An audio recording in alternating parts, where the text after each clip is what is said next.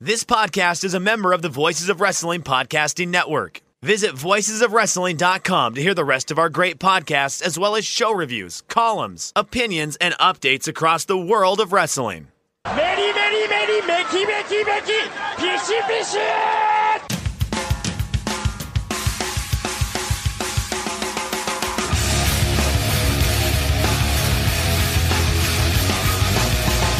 Are listening to the Voices of Wrestling podcast with your hosts, Joe Lanza X out go listen to some boring podcast where they're, where they're afraid of their own shadow.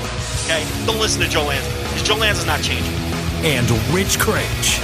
Give me a I name. like him. Who delivers this guy in a big spot? Joe, don't yell at me. I like In, him. in the big spot, who delivers better than this guy? Stop yelling at me. I agree. All right, and welcome once again to the Voice Wrestling flagship podcast. I'm Rich Kraetsch, alongside, as always, King of Banter, very good family man, Mr. Joe Lanza. Joe, we're live. We are live Let's do it. for a very tiny percentage of the people listening, but we are live nonetheless.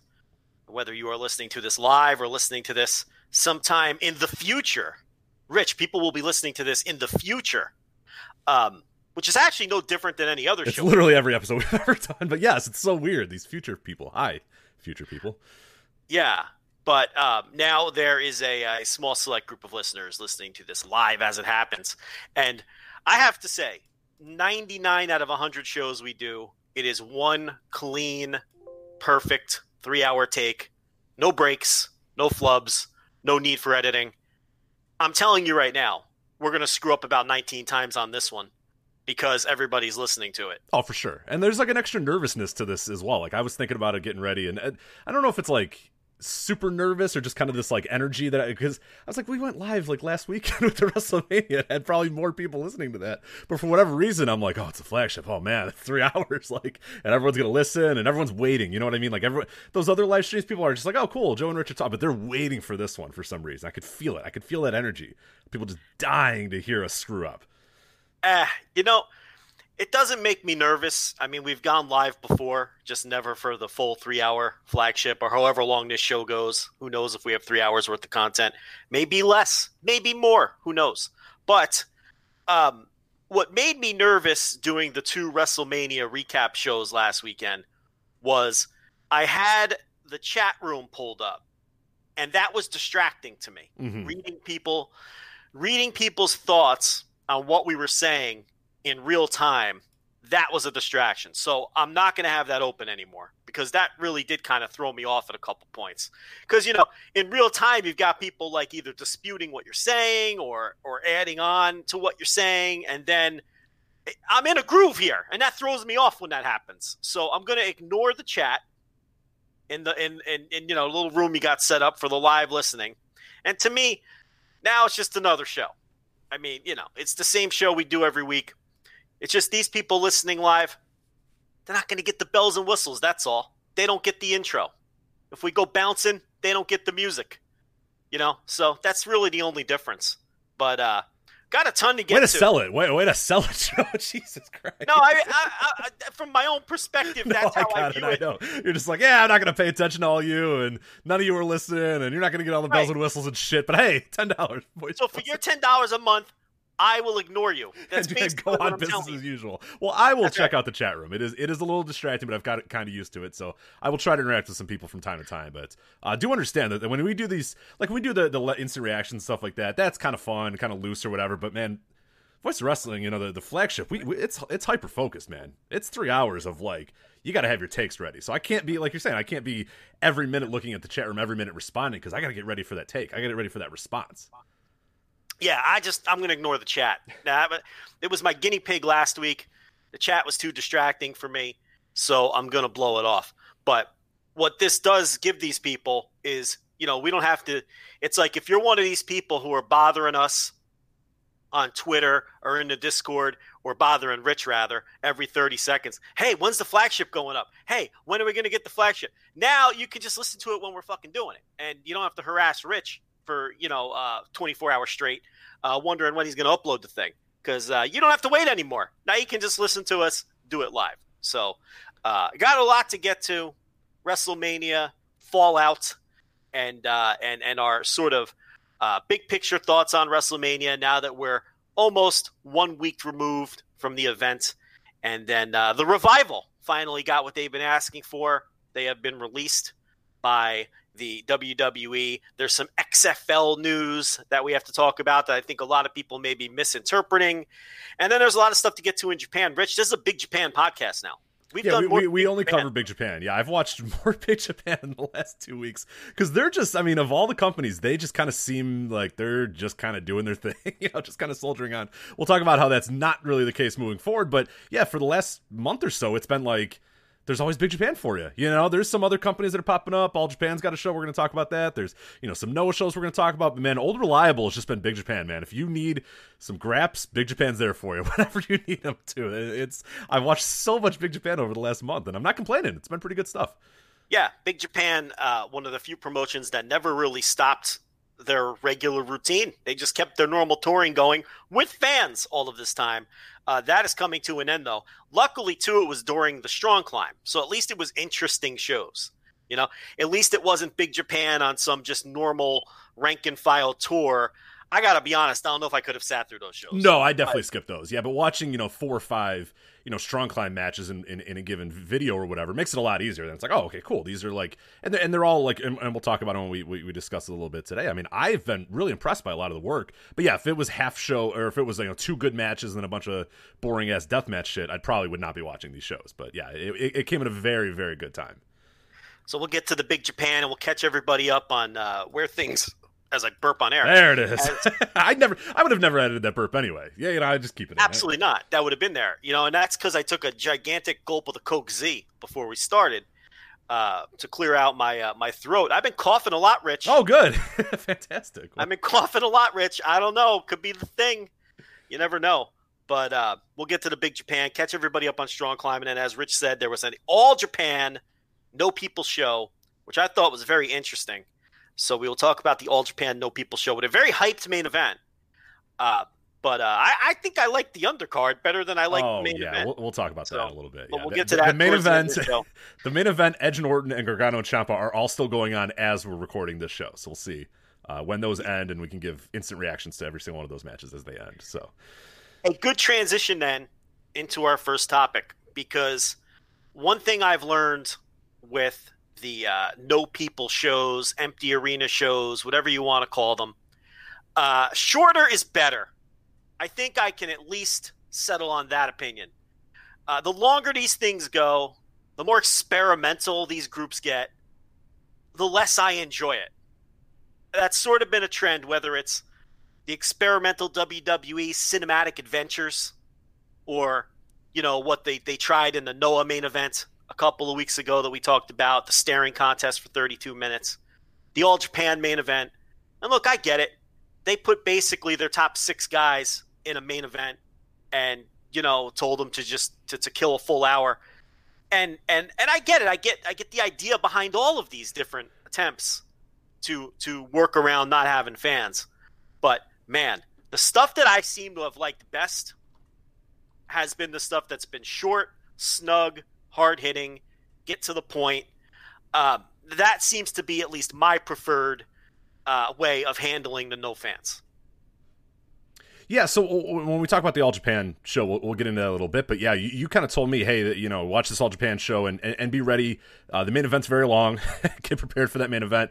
But the undercard is really good. And I'm thinking, okay, cool. And, and I'm watching these matches, and they're going by pretty quickly. They're ending in a few minutes or whatnot. And I'm thinking, okay, that's and the, the first match happened and it ended in like 10 minutes or, five minutes or whatever. And I'm like, okay, that's that's cool. And then the next match is like five minutes long. I'm like, all right, I, I get it. And then they have like three or four matches and they all end in like five to 10 minutes, all in this short little period. And I, I, I kind of came away the same way you did as well, being like, you know what, that was pretty cool. I enjoy that. I like that when it's kind of snappy. And that's that's if you, if anybody who listened to our instant reaction on, on night one of WrestleMania, that was our thought is like, cool they changed their style. They reduced the time that the matches went. They didn't get too full themselves. They just went in, did their work, and got out of there. Like Daniel Bryan and, and Sami Zayn was like they it didn't it didn't need to go ten extra minutes.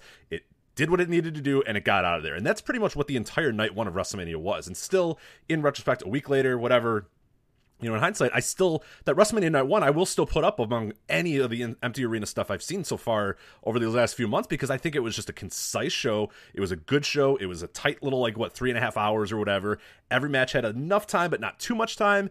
And and even like the Boneyard thing, we'll, we'll talk about again in, in a bit. Like even that didn't feel like it overstayed its welcome. Whereas WrestleMania Night Two and a lot of the other stuff I've been seeing lately, especially this NXT that we'll talk about uh, this week as well, it's it's a lot of companies are deciding, oh, how do we do this? We need to have longer matches, bigger matches, you know, lengthier stuff and, and, and, and cinematic and all this sort of stuff. And I, maybe for some people that works, but for me, I'm just liking these tight five to 10 minute matches. Get in, get out, do your stuff, have a nice, simple match and, and, and move on. Like that stuff works for me. That worked on night one of WrestleMania for me. It worked in the All Japan. It's worked I think largely for AEW, I think they've done a pretty good job of, of, of, sort of tailoring their TV to that. Whereas, you know, WrestleMania Night 2, NXT, this All Japan main event, the Noah thing. Like, I'm not into like just sitting and watching an hour long match or an hour long segment or whatever. Like that stuff is, is starting to grind on me a little bit, and that sort of stuff is making me dislike empty arena wrestling way more than any other aspect of, of empty arena wrestling. And the small stuff,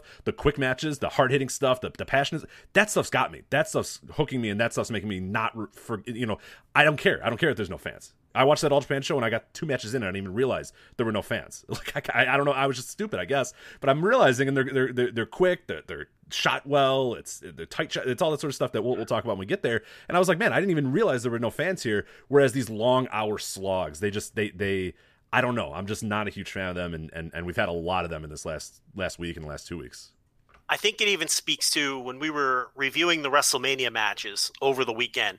And if people want the match by match reviews of the uh, of the two WrestleMania shows, you get those on the ten dollar tier behind the paywall. I think we did over three hours of total content between the two nights. So uh, if you want the front to back uh, deep dive on the WrestleMania shows, match by match, uh, the way that you guys know we like to do.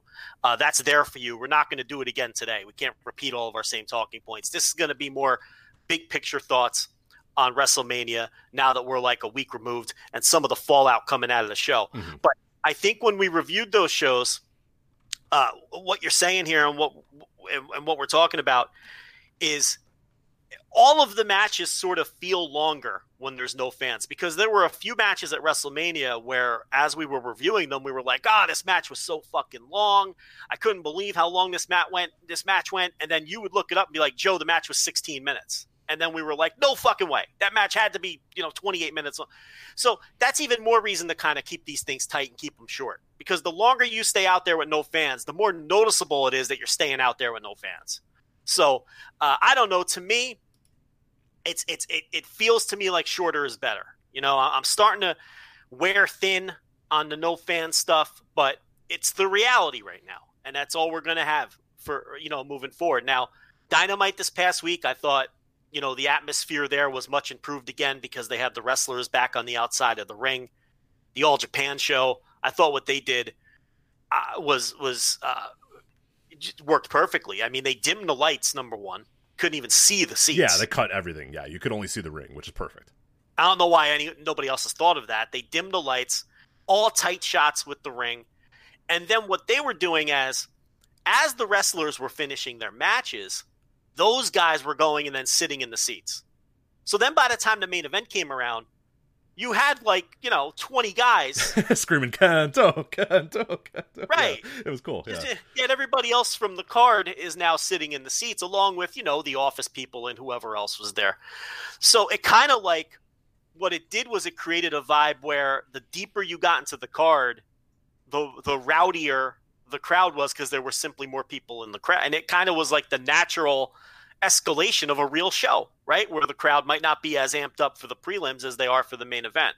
So I thought the atmosphere at the All Japan show was excellent. Um, I thought AEW Dynamite has been hit or miss. You know, when they're allowed to have the, the, the wrestlers around ringside, I think it's been they've done a great job. And as we've talked about a million times, WWE, WrestleMania included, has been just the hardest to watch and the hardest to get through. I don't know what it is about the Performance Center and Full Sail that just hasn't worked. Um, you know, initially we know it was the hard camera placement and those things, but they adjusted. They copied AEW. They started doing tighter camera shots, but for whatever reason, it's just Is it because WWE is so bright? Is it all of the I don't I don't know. It's just they seem to those for me at least seem to be the hardest shows to get through. Yeah, and, and I think at WrestleMania we saw a little bit of an improvement. We talked about it the night of, is that, you know, especially night one and, and through parts of, of night two, there seemed to be a different idea and a different sort of ideology, from the wrestlers as well. I don't know if that kit was top down, I don't know if the producers came up with that, but everything was a little stiffer, everything was a little harder. They were basically like, hey, yell a little bit more, be more vocal, hit a little harder, hit a little tighter, you know, make everything look a little bit better, look a little more snug because that's the way we're going to be able to get by this. And I, I think that they in a way have adjusted a little bit better but there was also the the idea too of of, of doing it back to back days and having to sit down for seven hours of, of you know empty arena wrestling. It's just it, it's too much. It wears on you, and and that's not to say night one was a better night than night two. But there were aspects of night two that were still pretty good. But even then, like halfway through, you're just like, oh man, I'm, I'm kind of over this. I'm sort of done with all this empty arena stuff, and I kind of just want to watch anything or do anything else. So that I, I think the the length of the shows you know combined in, in the two days probably played into it. But i will say i, I will give wwe a little bit of credit because they have in in some ways sort of changed and altered the way that they produce the wrestling. Like you said the hard camera has changed.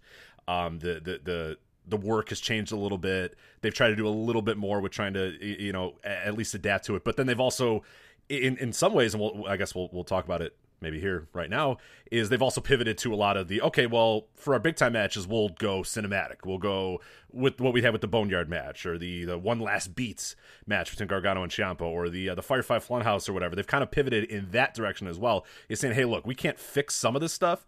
We can't really fake an undertaker match. We can't really fake like a big time big grudge match uh, in front of no fans. So let's go in this direction. Let's go cinematic. Let's go with this sort of stuff and you know for some people it's working for some people it's not. It, it, it's kind of a match by match case in a lot of ways where the boneyard match seemed to have worked for everybody uh, for reasons we'll kind of talk about here and, and, and, maybe sort of reflect on what we had you know our opinions were uh, last weekend as well. The funhouse varying degrees as well i think we can we could probably talk about that a little bit too.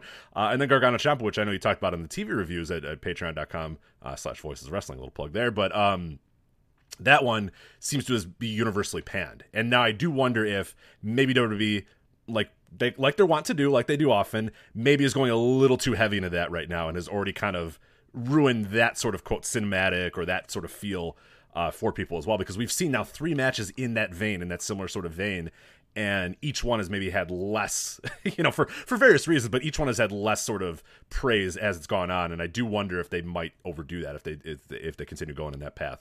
I think they would have done two of them anyway. I think people are off base when they say, "Oh, WWE just uh, you know they're adjusting the circumstances, so you know it, you know they're they're trying new things."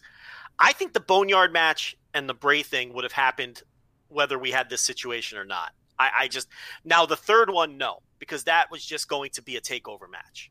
The Gargano and uh, Tommaso Ciampa match was just going to be the main event at Takeover. It was going to be their blow off. It, it, actually, though, to be honest, they probably would have had the same exact match just with fans. Right. Oh yeah, yeah, yeah. No, and and that's but, that's like that's kind of my take on that match as well, and we'll we'll get to it a little bit more detail. But like, it was exactly what I expected it to be. It was just kind of hokey because it was done in the cinematic thing, and and and and yeah, that's kind of where I'm at with all this stuff. And and I guess we could talk about it when we talk about Boneyard match and and Firefly Funhouse thing or whatever. People didn't hear our takes uh, on those originally. You and I weren't really mad about them. We weren't really like annoyed about those matches. We just I think you and I are both kind of in the same wavelength, and, and, and I'm still at this wavelength. Like, yeah, they're fine. They were okay. They were like fun or whatever. But like, I don't really think that they're any transcendent, like game changing. Oh my god, wrestling now always needs to be this, and this is what wrestling should be, and all the evolution of the art form and all that sort of stuff. Because that's what we were hearing this weekend, and, and I actually kind of wanted to, to, to hear what your you know your take was because we haven't talked about this since uh, WrestleMania. But do you think that people have sort of calmed down on that a little bit? It felt like in the moment like it did for deletions and all this other stuff. Like anytime one of these matches happens,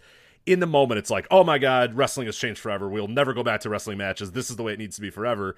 And then little by little it kind of goes down and goes away and it goes away. And now we're like a week later and i feel like that's sort of calmed down a little bit. I feel like the, the, the people screaming about how this is the new this is what wrestling should always be those people have kind of been stomped down or maybe the excitement of the night of have, has kind of worn off. And now we're kind of back to being like yeah it was fun for what it was but let's not get ahead of ourselves too much. I think whenever anybody really enjoys anything, you're going to have some hyperbole in the moment. So I do think there's some of that. Um, but I do think there's still some people who genuinely feel that way and would like to see more of this stuff. And there's no way for me to make the next point without sounding condescending, without sounding like I'm an elitist, without sounding rude. Um, but I really. But I think we are wanted- all of those, though, so that's okay. That's fine. Hey, listen, most of the time I am. That is correct. we are what we are. So but on this following point, I really don't intend it from that sort of uh, in that sort of way.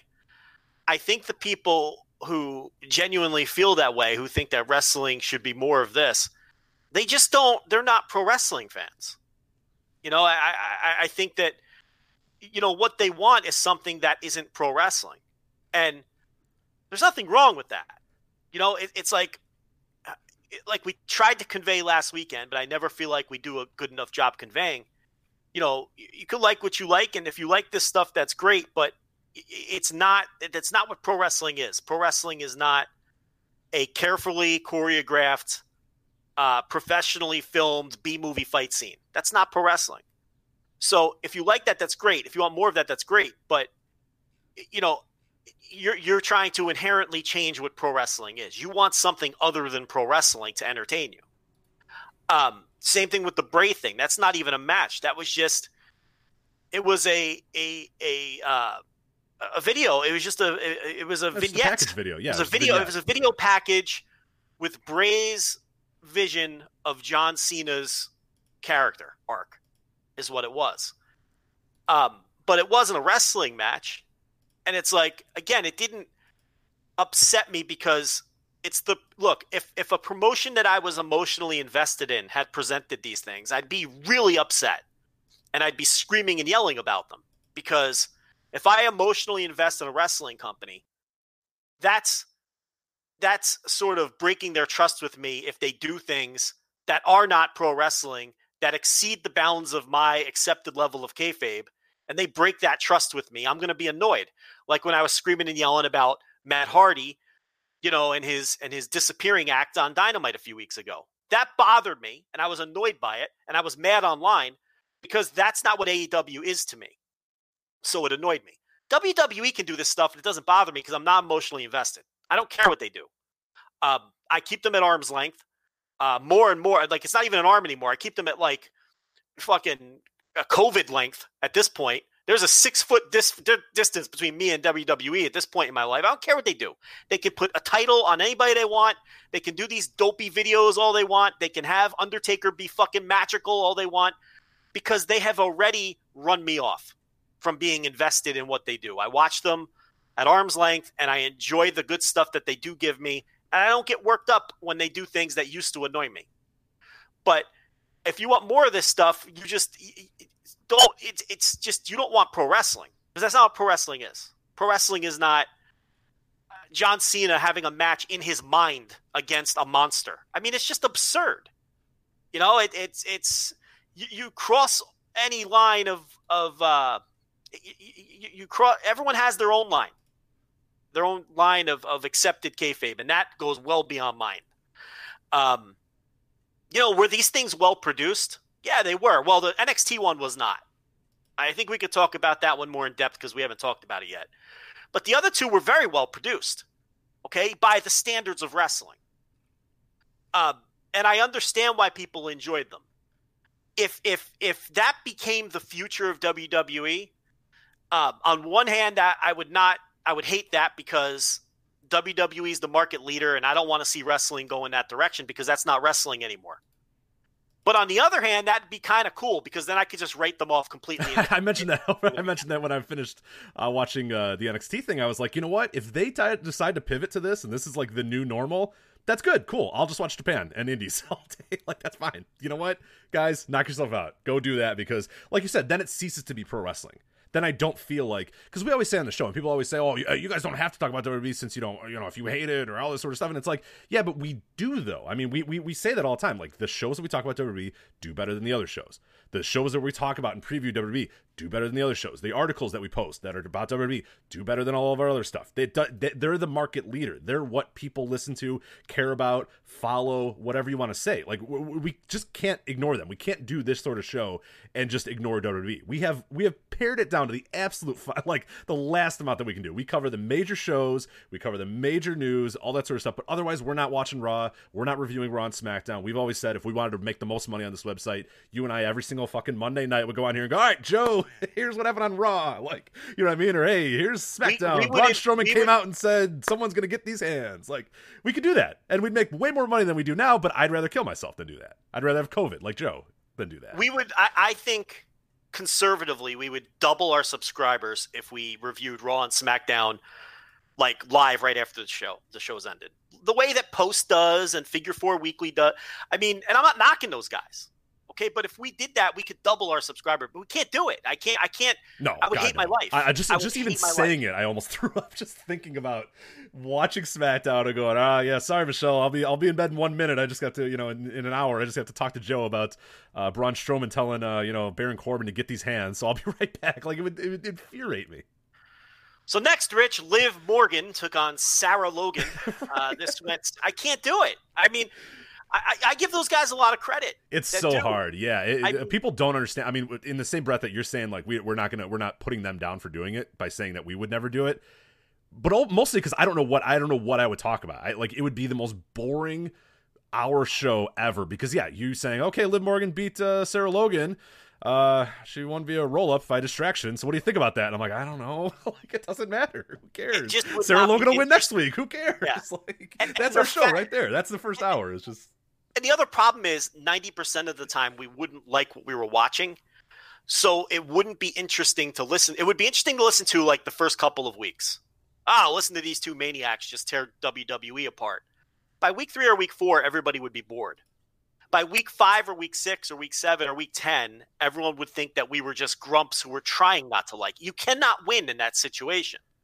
And honestly, it would turn us into uh, grumps who are trying not to like because we fucking hate ourselves for uh, for forcing ourselves to do it every week. But um, it's kind of drifting off the main point. But the main point here is, I mean, you know, people like any. I, I've talked about this for like three weeks now, but people like it's like they tend to really get into anything that's different. You know, in the, especially in the moment. You know, whether it's the the the staring contest match or these kind of matches, they're so different that it's like it hits people and they're like, whoa, this is, you know, but here's the thing. If Go Shiozaki and Kaz Fujita stared at each other for a half hour before every match, you'd grow to hate it very quickly. And if WWE did this stuff and just pivoted hard towards this, and this kind of became the house style, music playing while the matches are going on. Matches filmed more like fight sequences than traditional pro wrestling matches. Uh, just all kinds of mystical bullshit and everything else. It would tank the company because people like this stuff uh, as an occasional taste in the moment. But if you overload on this, it's not pro wrestling anymore. So you're going to run off everybody that just wants to watch wrestling, which is most of your audience and the people who think that this is what they want wrestling to be would be tired of it very quickly. Right. Very quickly. How many bone could you really watch something like a boneyard match every week? I mean, even if you liked it, ask yourself that. You, you, it, you know, it would wear out very quickly because at that point, it's not pro wrestling anymore. It's just a bad TV show. And there's good TV shows out there for you to watch if you want that kind of thing that aren't starring pro wrestlers who are bad at acting. So it, it would wear off very quickly and it would bomb tremendously. And quite honestly, we have sort of the template for that already. And it seems to be the answer that the people who want to argue the opposite way always give when they say, Lucha Underground did it, Lucha Underground was great. Right. But you just owned yourself because Lucha Underground failed because they tried that. And, and, and the deeper they pivoted into this kind of stuff, the less people that watched. So, and then eventually it became unsustainable and they went out of business. So, I mean, uh, to, so to just the long-winded answer to the question you asked originally is, uh, I think that there probably are people who wouldn't mind seeing wrestling go in this direction, but I think they're far fewer than you think because in the moment it feels like everybody is all into this when when it's new and it's happening in the moment. But what you realize is you're ex- extrapolating Twitter and giving it more importance, which is something we all fall victim to all the Yeah. time. It's number 1. And number 2, it's something that people are excited about in the moment and that's always going to be extrapolated and it's going to seem like it's a a stronger movement than it than it really is. Um you know, so it's uh no, I don't think it would work, and I think WWE is smart enough to know that. Um, can they control themselves and not even overdo it? No, I, I mean that's entirely possible that they they do do more of these in the short term, based on the success of the ones that they've done. But there's going to be diminishing returns every time. Now, the Fiend isn't going anywhere, so we're definitely going to see more stuff in this direction when it comes to the Fiend. And that out of the three was the one that got the strongest positive response. Um, we're truly rich out on an island when it comes to that one. Oh yeah, for sure. I know that. Well, and, and look, we're never afraid to have to have unpopular opinions, so that doesn't bother me. And I think that the people who listen to the show understand that we were never going to like something like that, and and it's uh, it's not even that. Look, I I don't think you hated it. I didn't hate it. I just didn't like it either. I'm just so neutral on it. I just, just, didn't think it was that good. Like, it was, you know, this thing. oh, I- oh now listen, it's so overrated. I mean, the, I mean, was you know, the whole the whole thing with uh, fine, yeah. Yeah, I mean this whole thing with subtext and we have to have you know Uproxx uh, writing think pieces on it and breaking down every frame and Sam Roberts talking about break. It doesn't really require that. It wasn't nearly that deep or that interesting. I mean, it wasn't even like there was no subtext. I mean, Bray Wyatt literally walked you through the entire video and explained everything that was happening. Where's the subtext? It's like this had the subtlety of a blunt object. They hit you over the head with what all of this meant. So, from that perspective, super overrated. Uh, was it well done? Uh, was it uh, interesting that John Cena would agree to a deconstruction of his character in this way? Sure. All of that was interesting. And I thought it was, you know, well done by wrestling standards. But I could live without it. I didn't need this. I mean, I think they could have had an interesting match and told the same story with true subtext.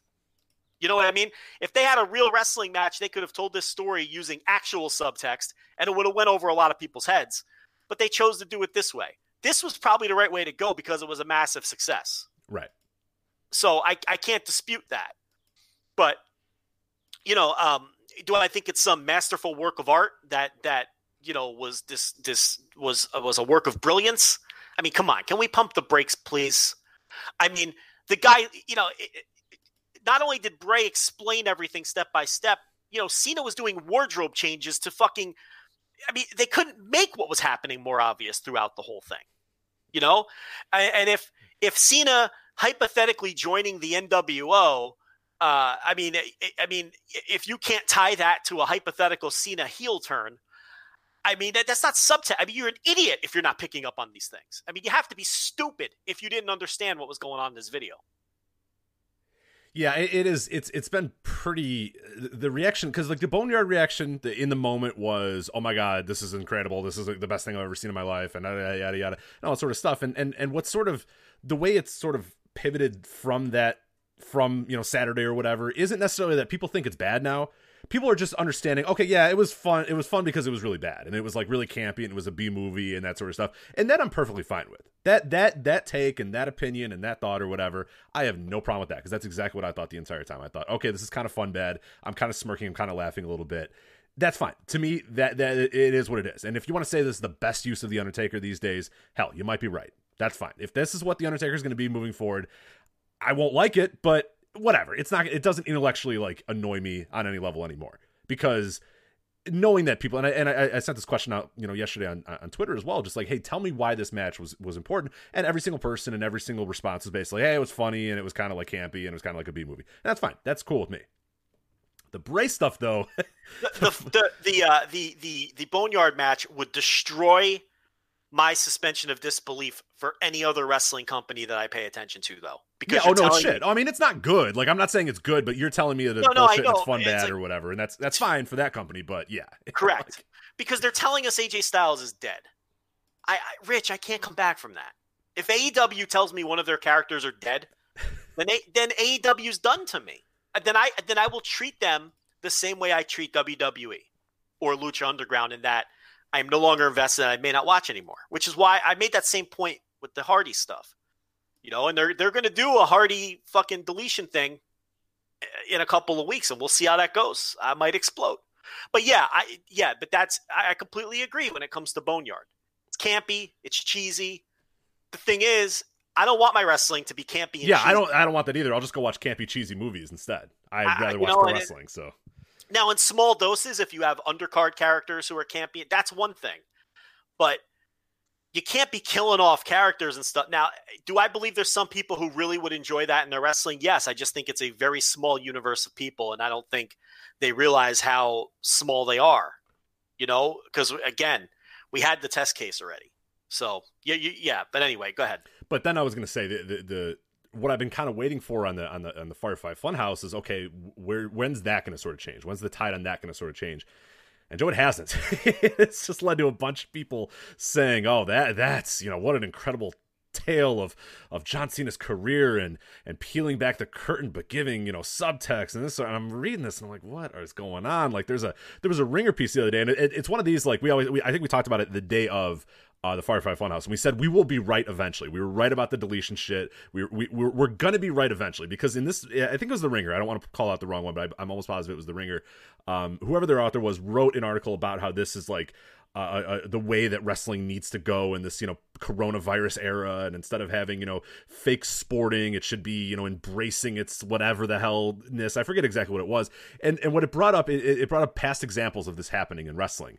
And as I'm reading this, I'm reading it going like, these are all really bad examples for this case that you're making because all these things fucking suck. It was like Kevin Sullivan in the 80s. It was the King of the Road match. It was Papa Shango. It was like all this sort of stuff. And I'm reading, I'm like, this is not like, this isn't telling your tale very well. You know, the the, the Hollywood backlot brawl was mentioned and all these ones White are, Castle of Fear. yeah, the White Castle of Fear, and I'm like, these were all unmitigated disasters. Like history Things that- laughs at these. The King of the Road match is is Yeah. a laughable part in WCW history, just absolutely ridiculous. The White Castle of Fear was just them lighting money on fucking fire for no reason whatsoever, and and it's it, even at the time it was it was it was considered stupid and, and, and annoying and and and weird, and then and now in history it's like, oh my god, can you believe that these idiots spent this much money on the White Castle of Fear and the Beach Blast and all this sort of stuff? And this article is bringing up these examples of past times when wrestling has embraced, you know, what it should be. And I'm like, if this is your examples, if this is the case that you're making, then we're going to be just all right, Joe. Because all these things were unmitigated disasters, fucking failures when they happened. And, and and yeah, people can in the in, in the week be like, oh man, that what what oh that's what wrestling needs to be, and that's what it is. And and I think you kind of mentioned a little bit as well but like you said that the people that aren't wrestling fans are maybe embracing this more the people that, that are searching for something more in their wrestling instead of just wrestling. And i think also it, it does shine a light and maybe it's to wwe's credit that they did this during wrestlemania that maybe you had a bunch of new people that would have never watched wrestling before but said ah fuck it i'll watch wrestlemania. Yeah there's nothing else going on. I'll check out wrestlemania and saw this and said oh this is fun. This is cool. This is interesting. And those people sort of led to a little bit more of this like uprising of oh this is pretty cool and it's leading to a lot of these think pieces and all that sort of stuff because those people are not wrestling fans. So to them this might be pretty cool this might be pretty fun if you didn't know that that john cena was a a, a train you know training in ovw and then came up and then slapped you know kurt angle and did ruthless aggression or whatever you might find that kind of interesting when John Cena came out in his little OVW gear, I was like, all right, here we go. It's a fucking uh, John Cena ruthless aggression thing. Like, all right, you didn't know that Dr. Thuganomics ever existed. You didn't know, like, I could get that maybe you would find this interesting, but yeah, this is like, I was just kind of left with the same thought that you had. Like, all right, cool. This is like, they're basically pointing a giant arrow and telling you, this is Dr. of Thuganomics John Cena. Oh, hey, here's OVW John Cena. Oh, here's like bright color John Cena. It's like, okay, cool. Like, you know, it's it's it's nothing. I mean, it's honestly not much different than what the the Money in the Bank thing was. If you remember with, CM Punk basically saying, you know, you call yourself an underdog, you call yourself all this, but you're the New York Yankees, man. You get everything. You- Yeah. and like they already did this story. So like for anybody that was watching for a long time, it's not a new, different, or interesting story. Like they've leaned into that with John Cena for a while. So I, I'm just left with like just kind of stunned amazement that like we're still at this point where where people think this is some different, unique, interesting way to tell a wrestling story. It was a video package that I don't know. I mean, it was kind of goofy and kind of campy, but I, I don't know. I like it's it's very bizarre. You know, you're right because they've already deconstructed John Cena already in this same, very same company. I hadn't even thought of that, but they've done this already. They did it with CM Punk. You're absolutely right. You know, yeah, and the, so and the story was that you're this company man. You act like you're against everybody, and, and you're a company man or whatever. So then, you're, you know, you're a hypocrite, and, right? Yeah, and, and, and, that's the, that was the whole story. And then you know, and and, and Cena kind of plays up that in the match because you know Cena Yeah. and, and, and Vince and, and Johnny Ace come down and they want to screw over CM Punk, and John Cena's like, no, no, no, I'm not. I'm trying to prove that I'm not a hypocrite here. I'm trying not to be a part of this. So he stops them, and he kind of in that moment has this sort of vulnerability or whatever. But hey, this is weird because all this happened in a fucking wrestling match, and it's an incredible wrestling match. More of that, please. I like this more than some. Fo- And, uh, you could tell the same yeah. story in a pro wrestling match and do it much better in this medium. Like, yeah, with real subtext. right. you know, instead of spoon feeding it to people. Um, you know, it, yeah, I, I agree, and I hadn't even thought of that. But um, you know, and most of the examples that you gave in that Ringer article, you know, didn't make money and were total bombs from that perspective too. That's the other thing, and it, it's funny because wrestling never goes in this direction. Well, I, I won't say never, but wrestling very rarely goes in this direction of trying very hard not to be wrestling, except when things are going badly. Do you notice that? Right. When wrestling is going well and things are going well, they tend not to do this shit. Uh, think of a lot of the examples. I mean, TNA slash Impact has done this throughout their history when things are going very badly. You know, well, fuck, let's just let Matt Hardy do this and, and see where it goes. The Undead Realm is another good example Mm, yeah. um, of of impact. You know, and WCW when they had Cheetah blowing up the boat, or they did the White Castle of Fear. This is when they were at you know the literal bottom of their business in their history. You know, so it's like fuck it, we need to try something outside the box. When wrestling gets desperate, they think the way to attract new fans is to not be wrestling, and it never works. The way that wrestling attracts new fans or brings back the fans that they lost is to be good at wrestling because that's what people want when they watch wrestling. You know, and you could even extend it to this example. It's like, why is The Undertaker doing boneyard matches? Because he isn't good anymore. Right, because he can't move his body anymore. it- It's almost always, in the case of wrestling, it moves in this direction when what they're doing isn't working. When when doing wrestling isn't working because they're bad at doing wrestling, then they revert to this stuff. You never see wrestling do this stuff when things are going well and and people are buying into what they're selling. You know, and, and that's an important point too. I say I say not always because I mean Memphis always did stuff like this, but Memphis was always a, a completely different animal. And a lot of that Memphis stuff fell flat. Some of it worked, but a lot of it fell flat. You know, for every Memphis gimmick that worked, there was a Tagar Lord of the Volcanoes that is a laughing stock. Right. Um, you know, and the crazier it got in Memphis, uh, you know, the less successful it tended to be, with some with some minor exceptions. Uh, and you know the, uh, I you know I, the the I don't know enough about Florida business to know whether or not Kevin Sullivan being satanic and all that was good for business or bad for business. I'm just not knowledgeable enough on that time and place.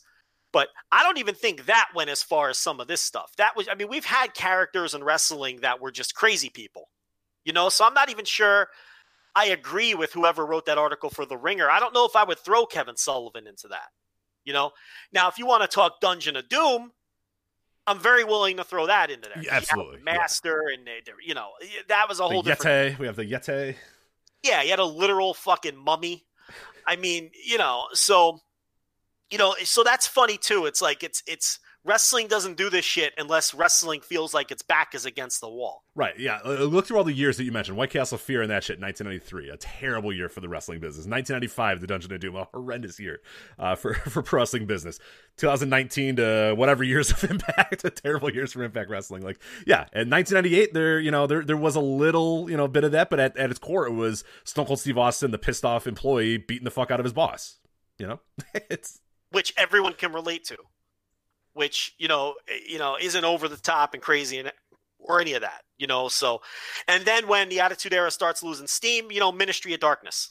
It, it, it seems like it's always kind of like a not I not say a fallback, but these wacky ideas only come when you need to come up with wacky ideas, Right. and and most of the time, not all the time, but most of the time, they do not draw money and they do not work.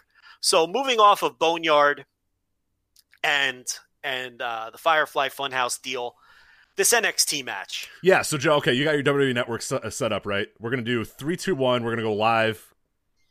Pause to talk about the symbolism as it happens. Uh, so are you oh, ready? God. Oh my God! Could you imagine? three, two, one, go! All right, here we go. you know, drone. least Okay, Johnny and Candice are now driving up in their Hyundai, uh, whatever. I don't know what the hell the car was. You know, at least with this one, like you said earlier, it's almost universal that this fucking stunk. I don't think there's. I mean, does Ryan Satin even like this? What I don't know. Yeah, well, that, that'd be yeah, that'd be an interesting case to see. Okay, so Candice has handed Johnny something in a package. Joe, what is this going to be? Are you really going No, I'm kidding. no, not God, no. that. I'm just in my head remembering it. No, God, no. I would never watch. I will quit the show. I'm taking half the Patreon money from this month first, but I'm quitting the show. Um, yeah, I mean, this was horrendous, and and it's weird because I feel like they could have had the exact same match in the building at Takeover. At whatever, what building was this going to be in in Tampa? I don't even know. Wherever the Lightning play, I guess. Yeah, yeah. I forget what the name of that thing is, Um, but yeah, the, the whatever, the Lightning building. we'll go with that. Is that really all they do in that? Because there's no basketball team down. No, yeah, I don't know. I think that's all they do there, which is a little strange. Kind of a it seems like a waste of an arena, but yeah, you know what? Hey, There's no big college team down there or nothing. It's just there's no, uh, there's no, uh, there's no arena football team there anymore. I believe the arena football's gone. No Tampa Bay Storm anymore. I believe, yeah, I believe that's it. I believe it's the Lightning. Don't ask how I remember it. That the uh, Tampa Bay Storm was the Tampa Bay arena You're football big, team. uh, so- you, you and Lance Archer are big. I loved, I loved arena football, man. Yeah, Archer was, he was all in, man. So, um, yeah, I mean, I don't think anyone liked this, and it's like, but I think they could have had the same exact match in front of fans. I could easily see them having the same match in front of fans. So, without the fans, they decided to turn this into a the worst example of this cinematic stuff that we've seen. I mean, you had the the dopey music in the beginning to kind of set the scene. Triple H sitting in a smoky ring, Mm. sitting in the corner like Raven. What was that about? I have no idea. except he had a chair like raven raven just sat on the in the corner on the floor right he would watch dance and stevie richards act like a fool and then he'd eventually stand up but triple h sitting there like raven on the chair oh i know he had the chair because he tossed the chair dramatically into the center of the ring telling the boys go ahead and kill each other that's why he had the chair right i figured that out the subtext rich There you go. Yeah, see, I you're learning. You're learning. subtext. That's good. We I'm- haven't even I'm gotten to that part yet, so congratulations for getting ahead of the game. I could So- write for Uproxx now.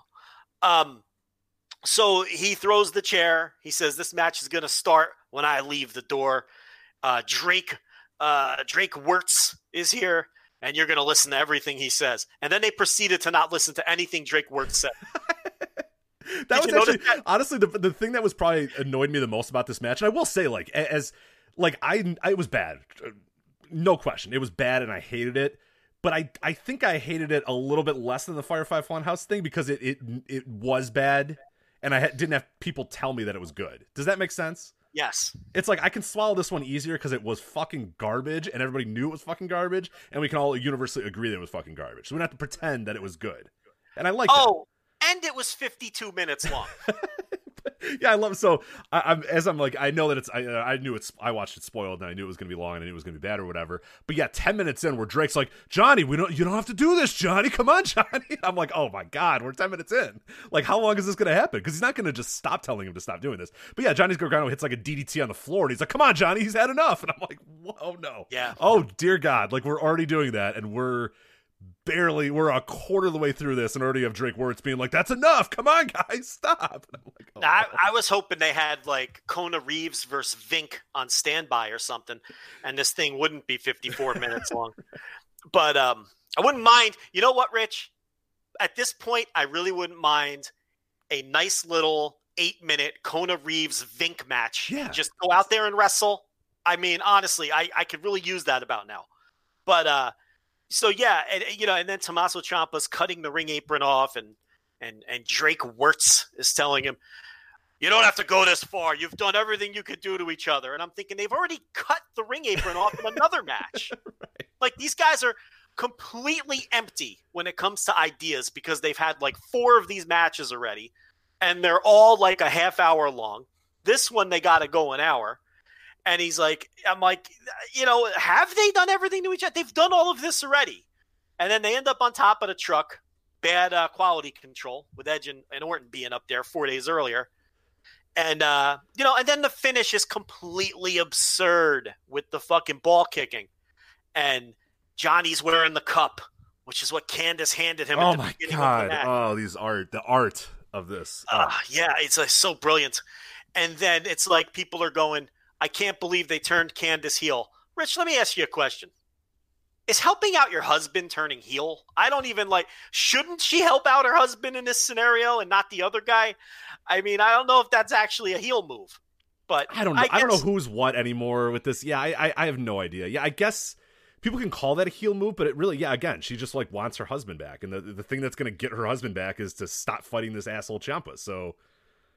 I don't know. I'm, I'm on the train that Ciampa's always been a heel. and Johnny's in the right here, so I, I'm Agreed. probably the wrong audience here. But yeah, Daddy's Home has been a heel for the beginning for me, and he's been a vile, horrible human being for years. And but he got hurt, so we're supposed to think he's cool now. And Johnny's oh. like, "Fuck Yeah. this guy," and, and we're supposed to think he sucks. So I don't know anymore, man. T- Tommaso Ciampa did nothing noble to turn face other than get hurt and come back. I mean, th- this is another one of these WWE stories where the heel is in the right and should really be the babyface because Gargano has been wronged by this man every step of the way, and he was rightfully annoyed that the fans had rallied behind this guy. So it's like, how can you not see things Gargano's way? But his wife helps him out. But that wasn't even the most, the finish, as bad as it was, and it's an all time bad finish. That wasn't even the worst part of the match. The worst part of the match was when Tommaso Ciampa finally did his face turn, heel turn. I don't know what kind of turn, but he's holding hands with Johnny Gargano. And he's saying to Johnny, what did he say to him when he held his hands? Uh, was he like apologizing? And he's saying, uh, uh, we don't have to do this. Like after this epic 50 minute battle where they tried to kill each other, after Johnny gets kicked in the balls by his wife, now this guy wants to, yeah, let, it's all one order under the bridge. Let's let bygones be bygones. Let's hold hands and hug it out and be bros again. Which is even, again, Tommaso Ciampa is so annoying throughout all of this story and throughout this whole match. And then uh, he gets kicked in his balls, and uh, and uh, Gargano wins the match, and presumably they're never going to wrestle again. So, you know what I would like to see happen? I'd like to see Vince McMahon just decide he wants to call them up again and have them come up as a smiling babyface yeah, tag yeah, dude, DIY, just Yeah. high five on the DIY is back, completely ignoring this story that Triple H has told uh, since 2015. Rich, do you realize this started in 2015? Yep. 2015. And listen, it's possible to tell a five year story in pro wrestling. We just saw one of the best stories in the history of pro wrestling play out in New Japan over the course of about five or six years. This is not the way to do it. I mean, they just, at some point, they just lost their way with this fucking thing. And I mean, if they just would have had one of these overwrought uh, matches, but they had like four or five of them. How many of these have they had? I mean, seriously.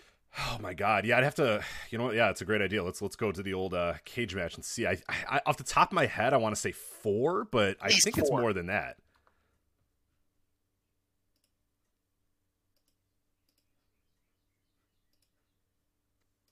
Let's see here.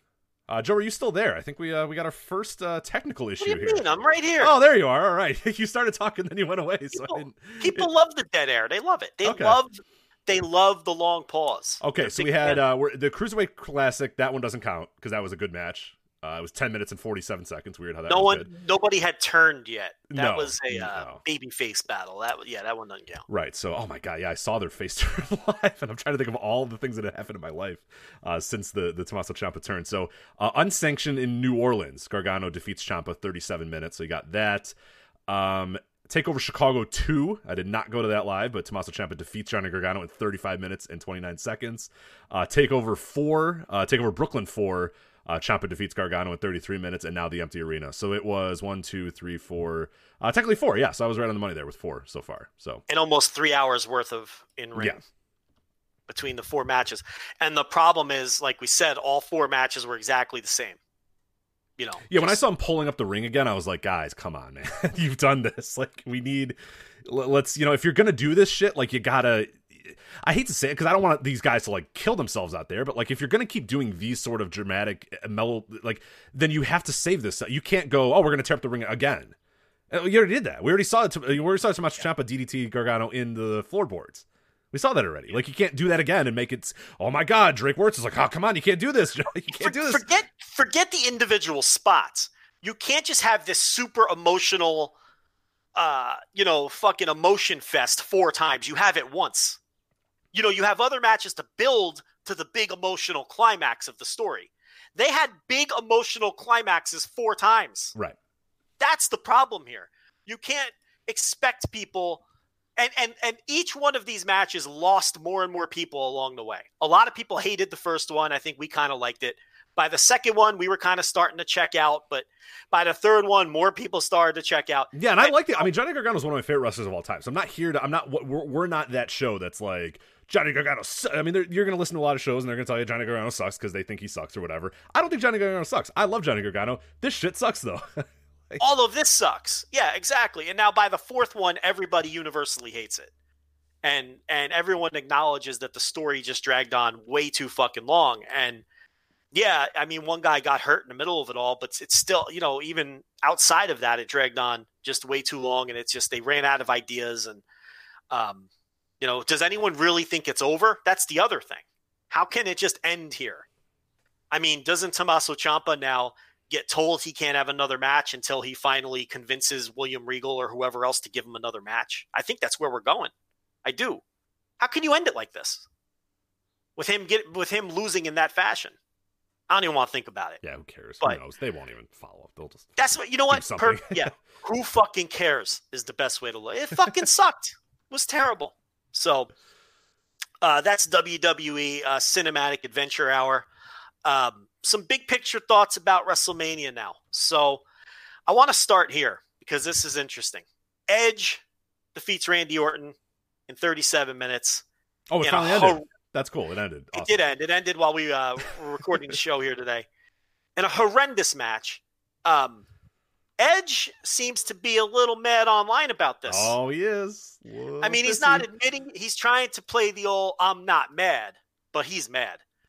Um, I'm not mad, but here, let me go for an entire five Right. minutes telling you why I'm not mad. now look, I, I I feel for him, I do because um, did you watch the doc?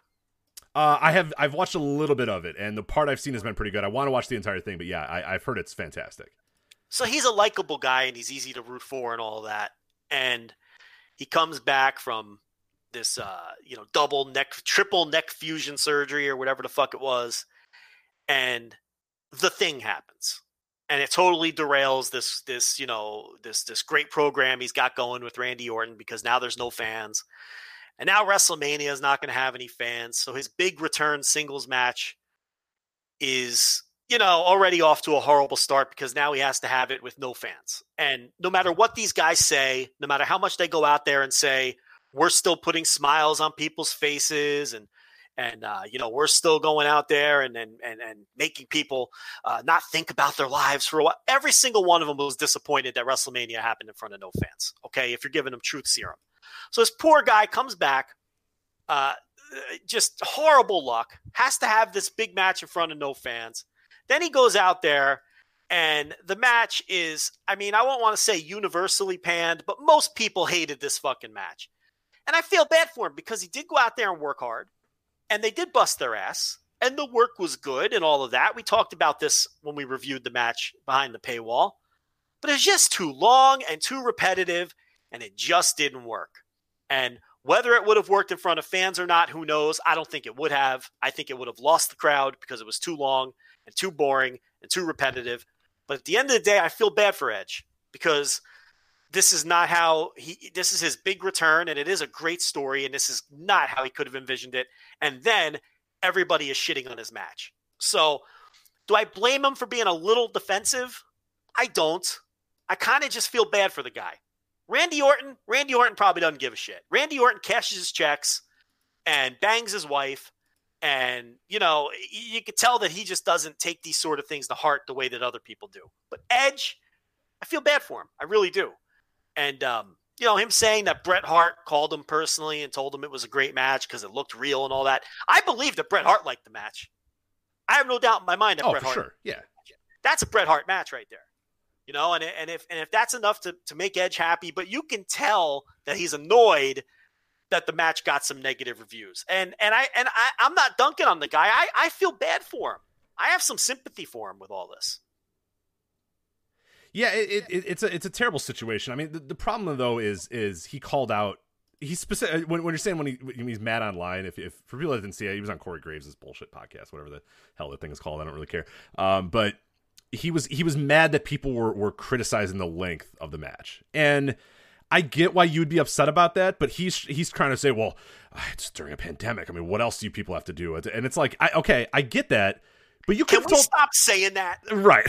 like, Okay, just because it's a pandemic, it, it's not. You're not immune to criticism if you're putting out bad art. right, exactly. If someone puts out a shitty album during the pandemic, we're allowed to say the album is shitty. If you have a shitty, boring wrestling match, I'm allowed to say your wrestling match stinks. If the next episode of my favorite TV show misses the mark, I'm allowed to fucking complain about it. So I'm so sick of using that as like the shield of criticism. Okay, we're all in the same boat here, and the match fucking stunk. But go ahead, Rich. I'm sorry. No, but, for I mean, yeah, no, that that's uh, and and like that's the part that gets me is like, yeah, I feel for Edge, I feel bad and all that sort of stuff.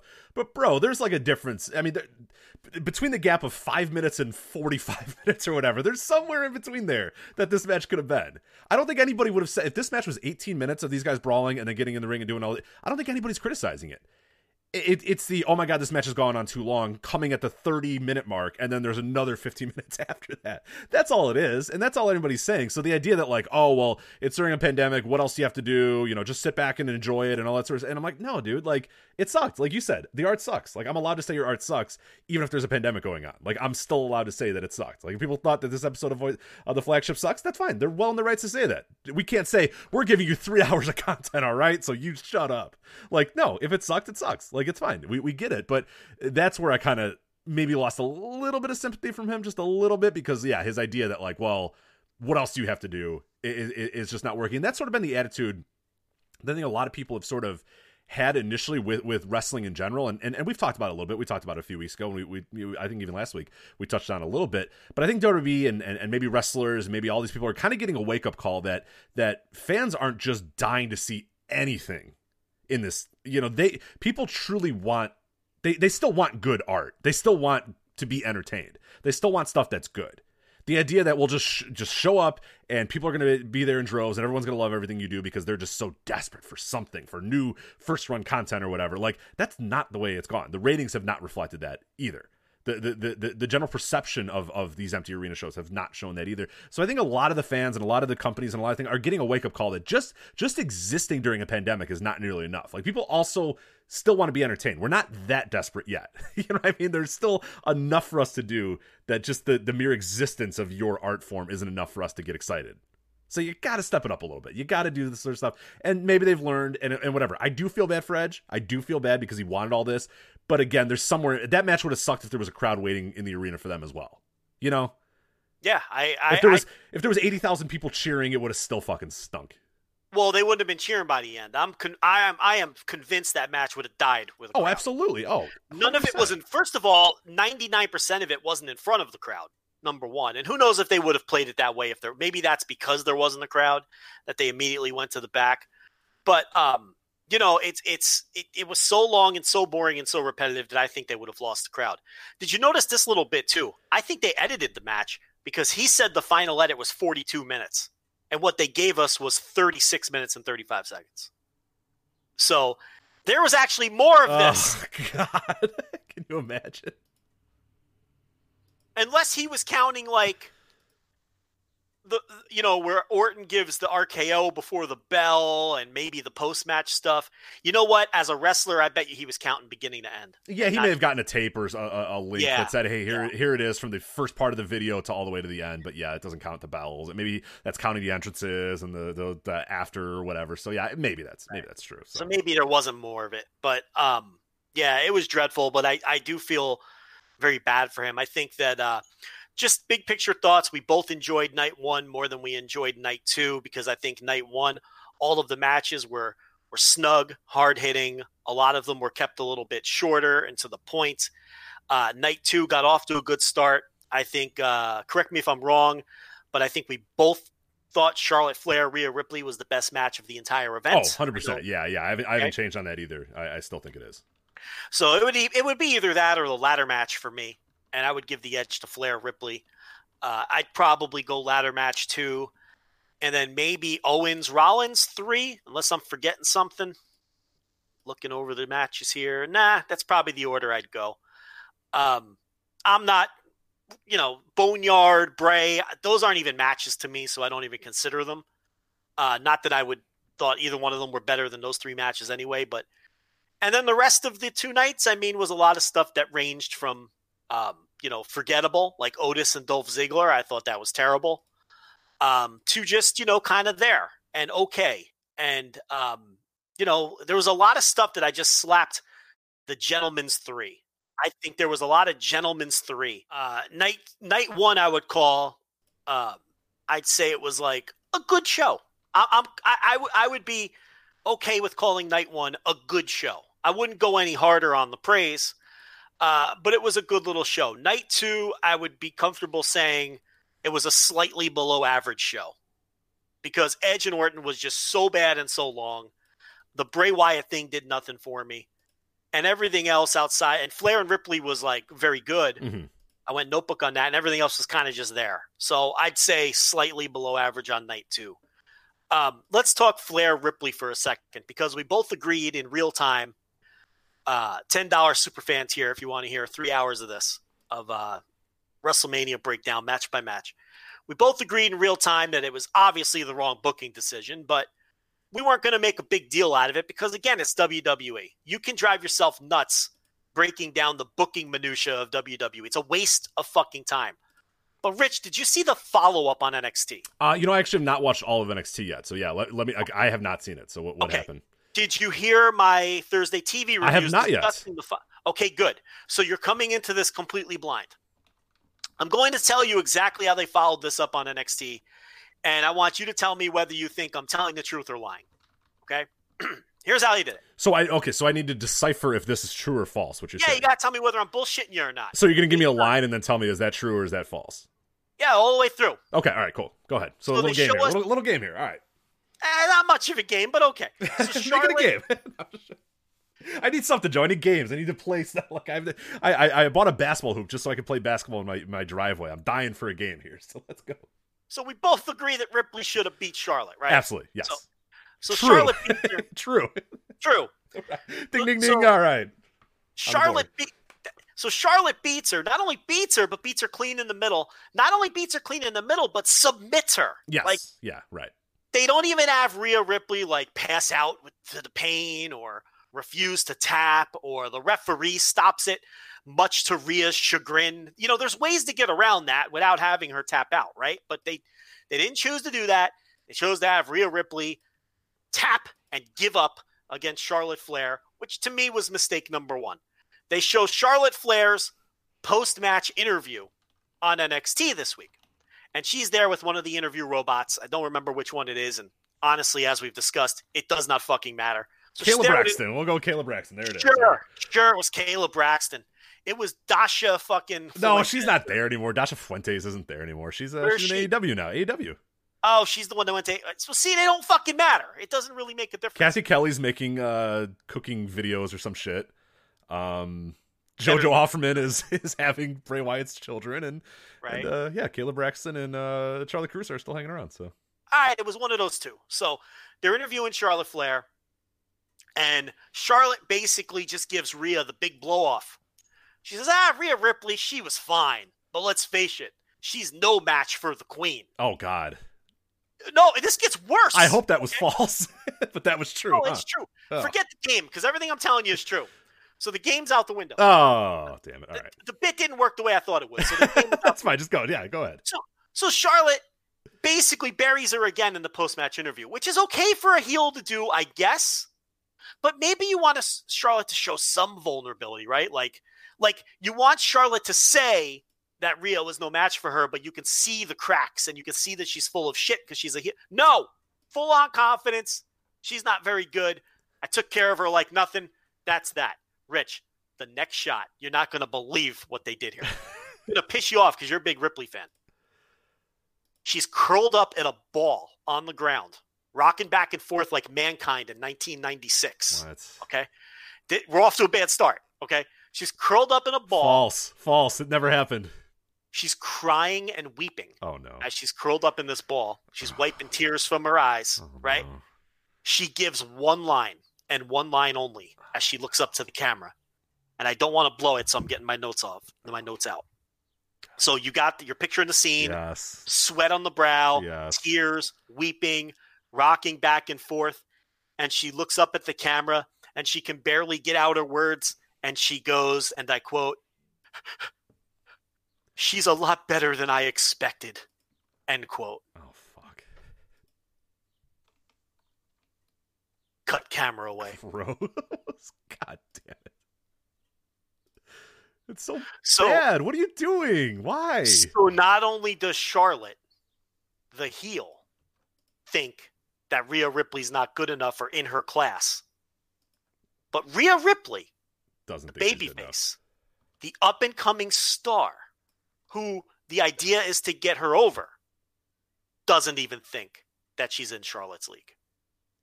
Is that just mind blowing in its fucking obtuseness or not? I I mean, why would what would possess them to do that?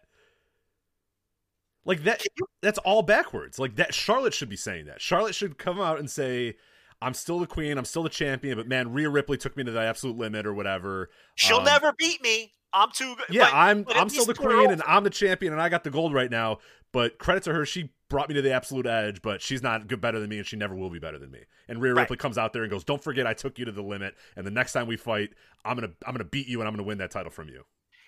instead of being curled up in a ball on the floor crying, saying that that you're not as good as Charlotte Flair, how about we see Rhea tearing up a room, stomping back and Right, forth? I should have won that match. around? I had her. That was mine. You know, I I I had it. It, it yeah, that that's the way Next time that. it's going to be different. I can't believe this. This was the biggest match of my life. I'm so disappointed in myself. Right. Next time it's going to. I'm be coming back better than ever. Yeah, the next time she sees me, she's going to see a new Rhea Ripley, a better Rhea Ripley. the Yeah. next time I get you in the ring, I'm going to tear you to pieces. Where's that? No, curled up in a ball, rocking back and forth, crying. She's better than I expected. I couldn't believe what I was watching. And that's the babyface, right? That's the babyface. Okay, got it. That's the babyface. That should be Charlotte after Rhea beats her. You know, it's like, ah, God.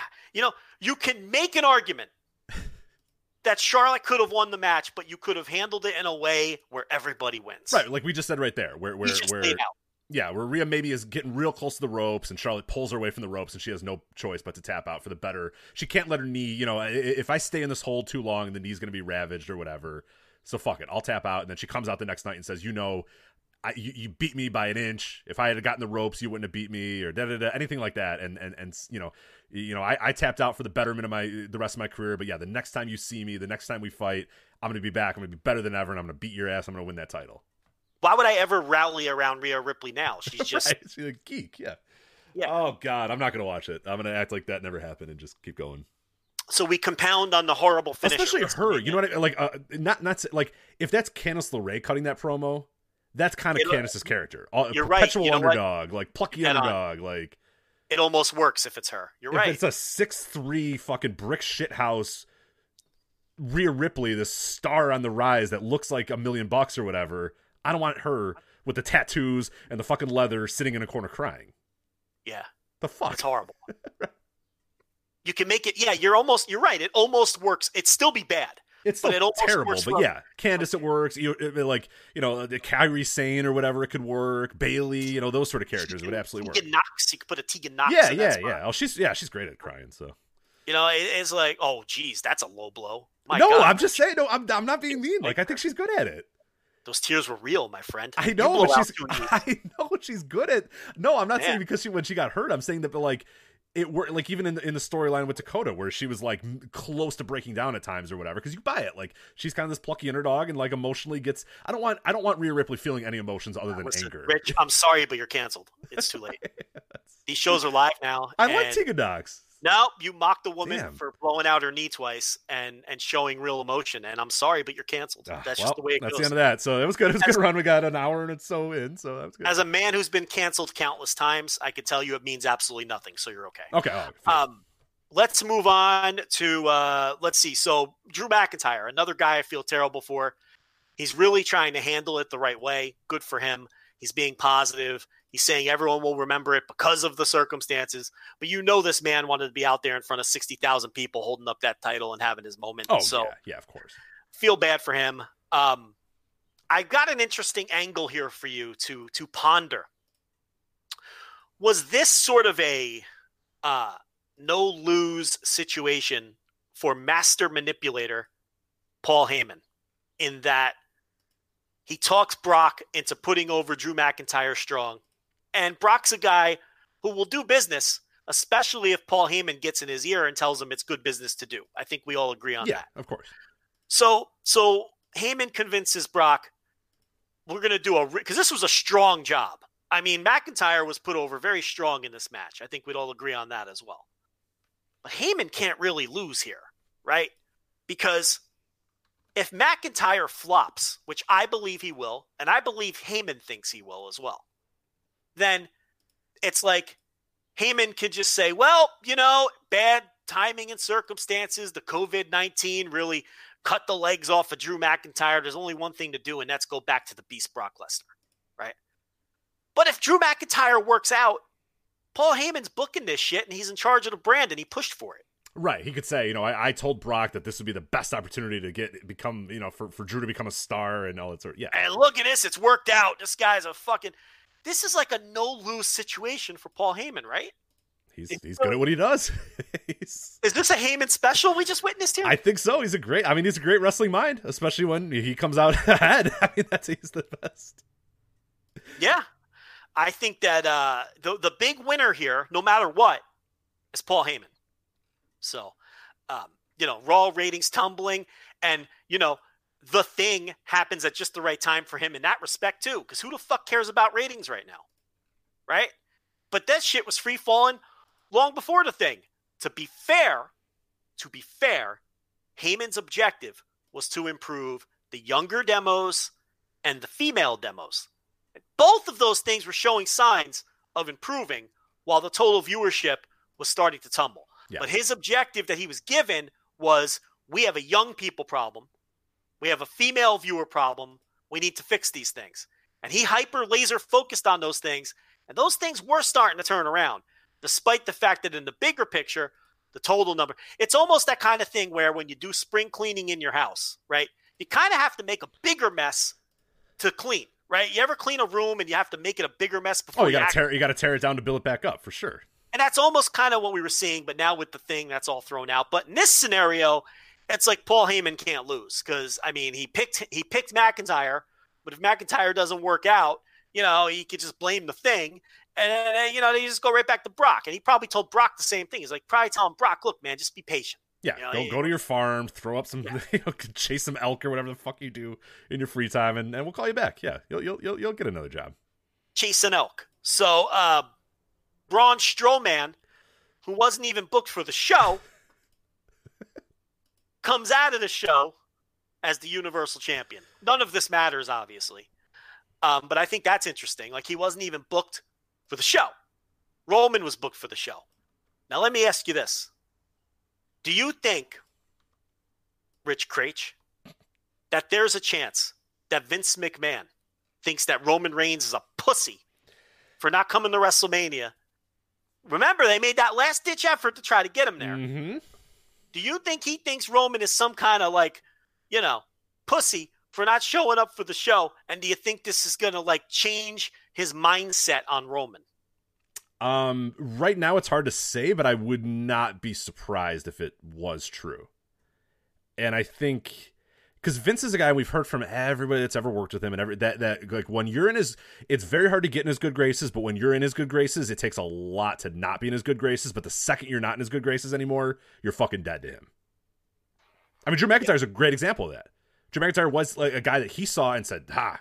They talk about it in the in the, the Drew McIntyre twenty four seven or whatever the hell that thing was, where Vince fucking loved this dude. We heard about it at the time. We knew about it at the time that Vince was like fell in love with this guy and said, "This is our next guy. This guy's it." And he wanted like hell for this guy to be the biggest star in his company. And when he didn't do it, when he wasn't able to kind of achieve that level for him, Vince fucking he was done with him and go throw him off and you're done. And I'm not saying that that's happened with Roman. I don't know quite yet. I have no idea. But given past history, given sort of what we've seen from Vince, I you bring up a very good point.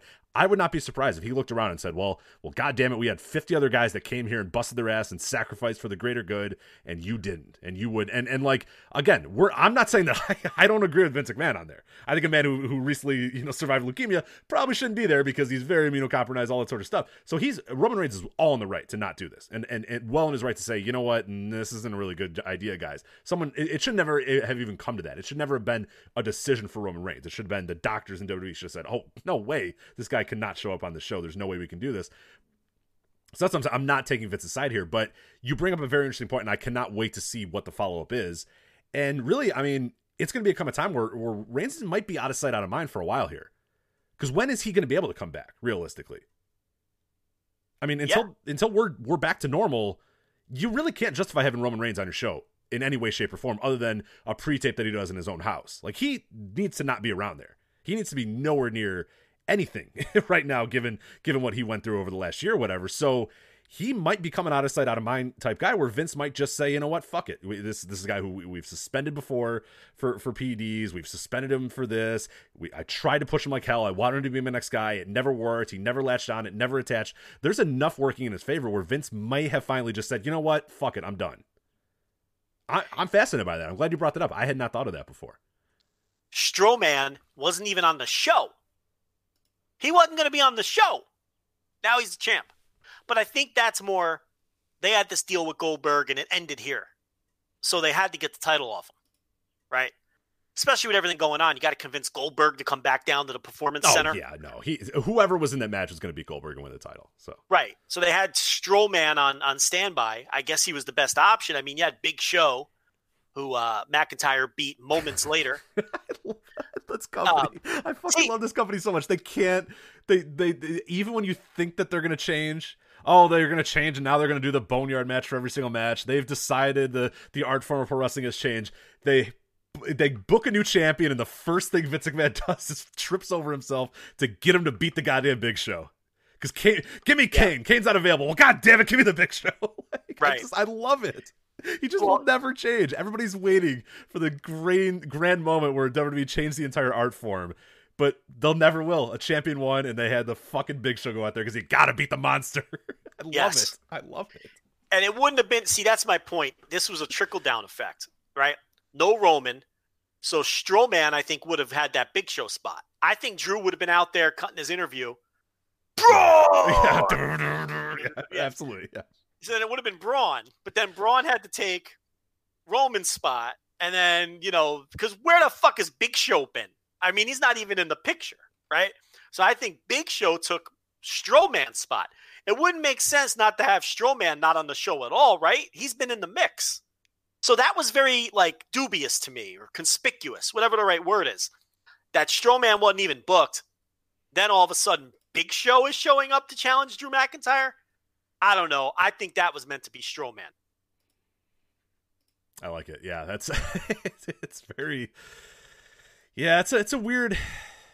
It's it's all yeah the weird trickle down effect and, and and I just have like no feel for and I, and I guess it's it, it's right that nobody should really have any feel. I mean we have no idea what they're doing. I mean they are still going on. They're still acting like it's kind of business as usual for them. Uh, at some point that's going to have to stop, and we're, we're going to talk about it in Japan as well. Like a lot of companies that have sort of said, "Hey, we're going to keep going. We're going to keep doing this." Like, eventually, that's going to have to stop. I think AEW now said that they have, you know, until X amount of days, and then they're done. Like, I'm so fascinated to see if WWE is just going to continue to push on. We saw UFC this past week try to do everything that they wanted to do, and uh, which was incredible, by the way. Like the most ridiculous thing ever. I was ready, Joe. This almost turned into a, a UFC podcast. If they did island death matches every single week, I am all in on that. It is so absurd and so ridiculous, and anybody that agrees to do that is so ridiculous as well that like I would have I would have let go of any sort of like ah you know what the the the the, the global medical and the global pandemic. I would have just been like fuck yeah island death matches let's go. Like everybody agreed to fly to this random fucking island and fight one another, so I'm in. Uh, but even that is no longer. So I mean, at some point WWE, I, I don't know what what is their contingency plan. Do they have a plan? No. It's so strange. Like they're like, oh, we're gonna tape this weekend for the next two weeks. They're I'm like, taping- what are you doing? Like you should have been. This needs to be way buttoned up already. You gotta know what the hell you're doing already, guys. No, Like, no, no. They're taping today. As we record this, they're taping Friday, and they're doing three weeks worth. They're going right up to Money in the Bank. It's bizarre, man. Like, what are you doing? They might even be doing. What are they going to do? Money in the. Uh, they might just tape Money in the Bank too. See, here's the thing.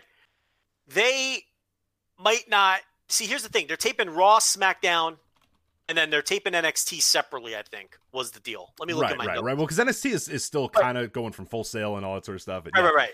And- hold on, hold on. Here- it is. It's um, yeah, okay. So today, Friday, Friday the tenth, depending when people listen to this, they're doing one full week at the PC. They're doing three Raws and three Smackdowns, and then Meltzer reported that NXT is going to be at Full Sail, um, and they're taping multiple shows at Full Sail. So they're full steam ahead right now.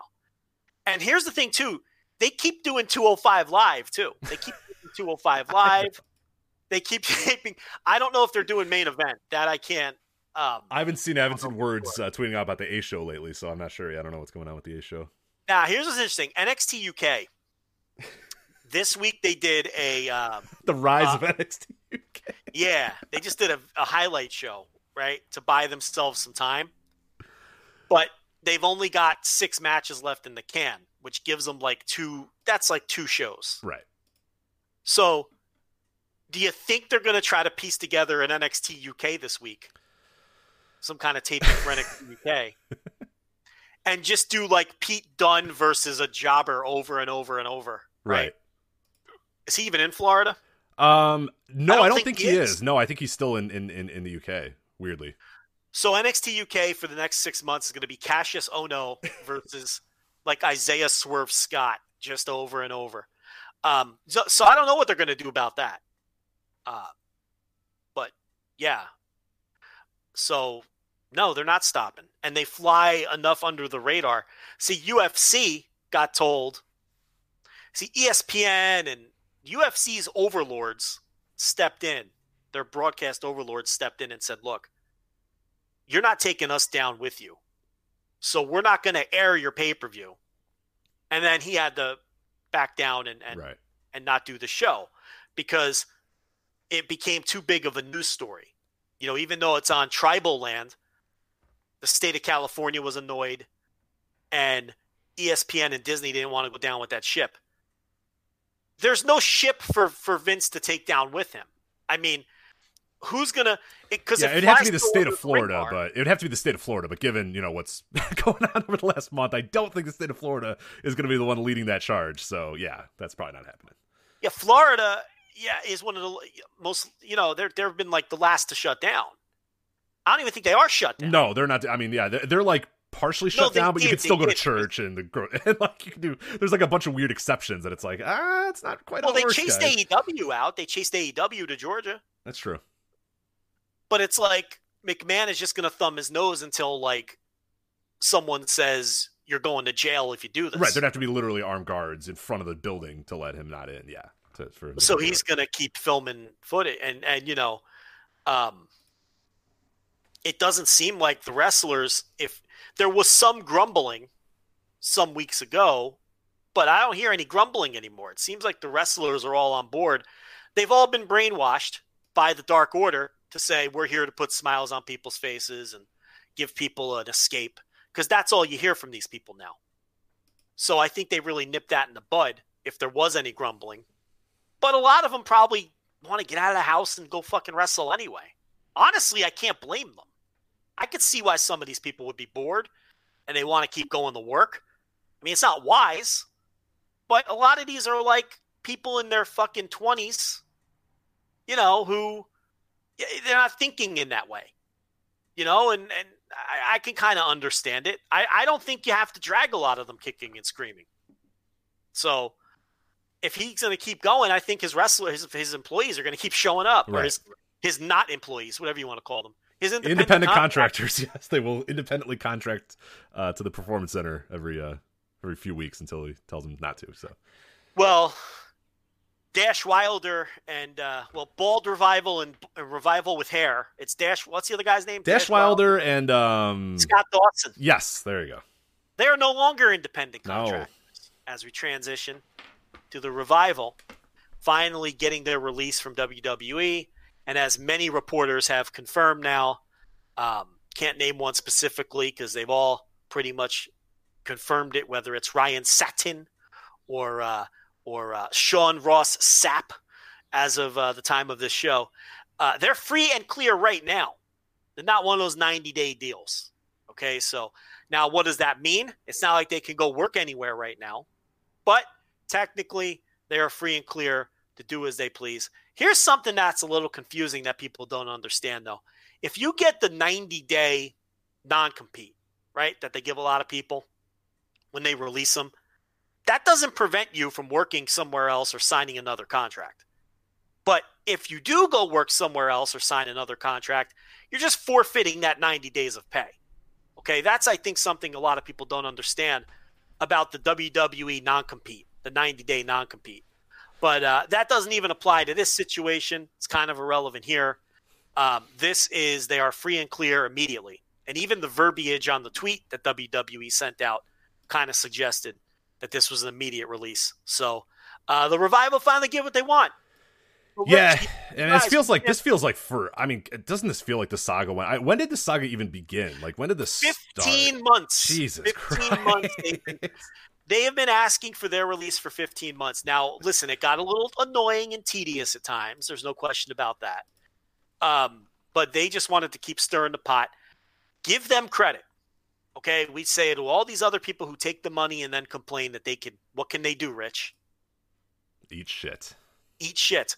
These two guys complained, didn't take the money, and in fact, turned down the money, turned down seven figures each at various points in time, stuck to their guns, and got their release. They were going to wait it out. Now, one of them was going to be under contract a little longer than the other because of the injury clause and whatnot, but these motherfuckers, give them credit. They got some balls. They're betting on themselves, if you want to use whatever cliche you want to use.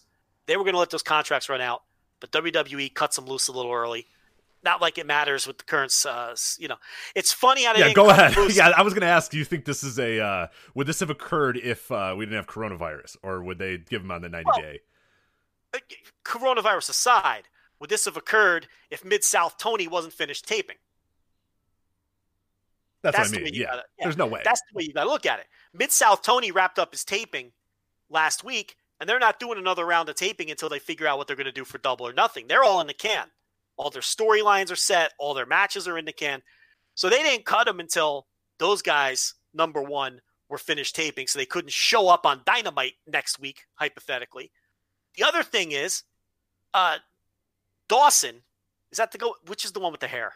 the hair is uh, Wilder. Oh, that's Wilder. That's obviously. Wilder, We're yes. professionals. We do a weekly three-hour podcast on pro wrestling. Let me make sure. Um, I think that's true. Yes, yes. Wilder's the hair guy, and, and Dawson's the no hair guy. So Revival Hair was on the Edge doc and played a pretty big role too. So that could add something to do with it too, where they're like, all right, let's not get rid of these guys until the Edge doc airs.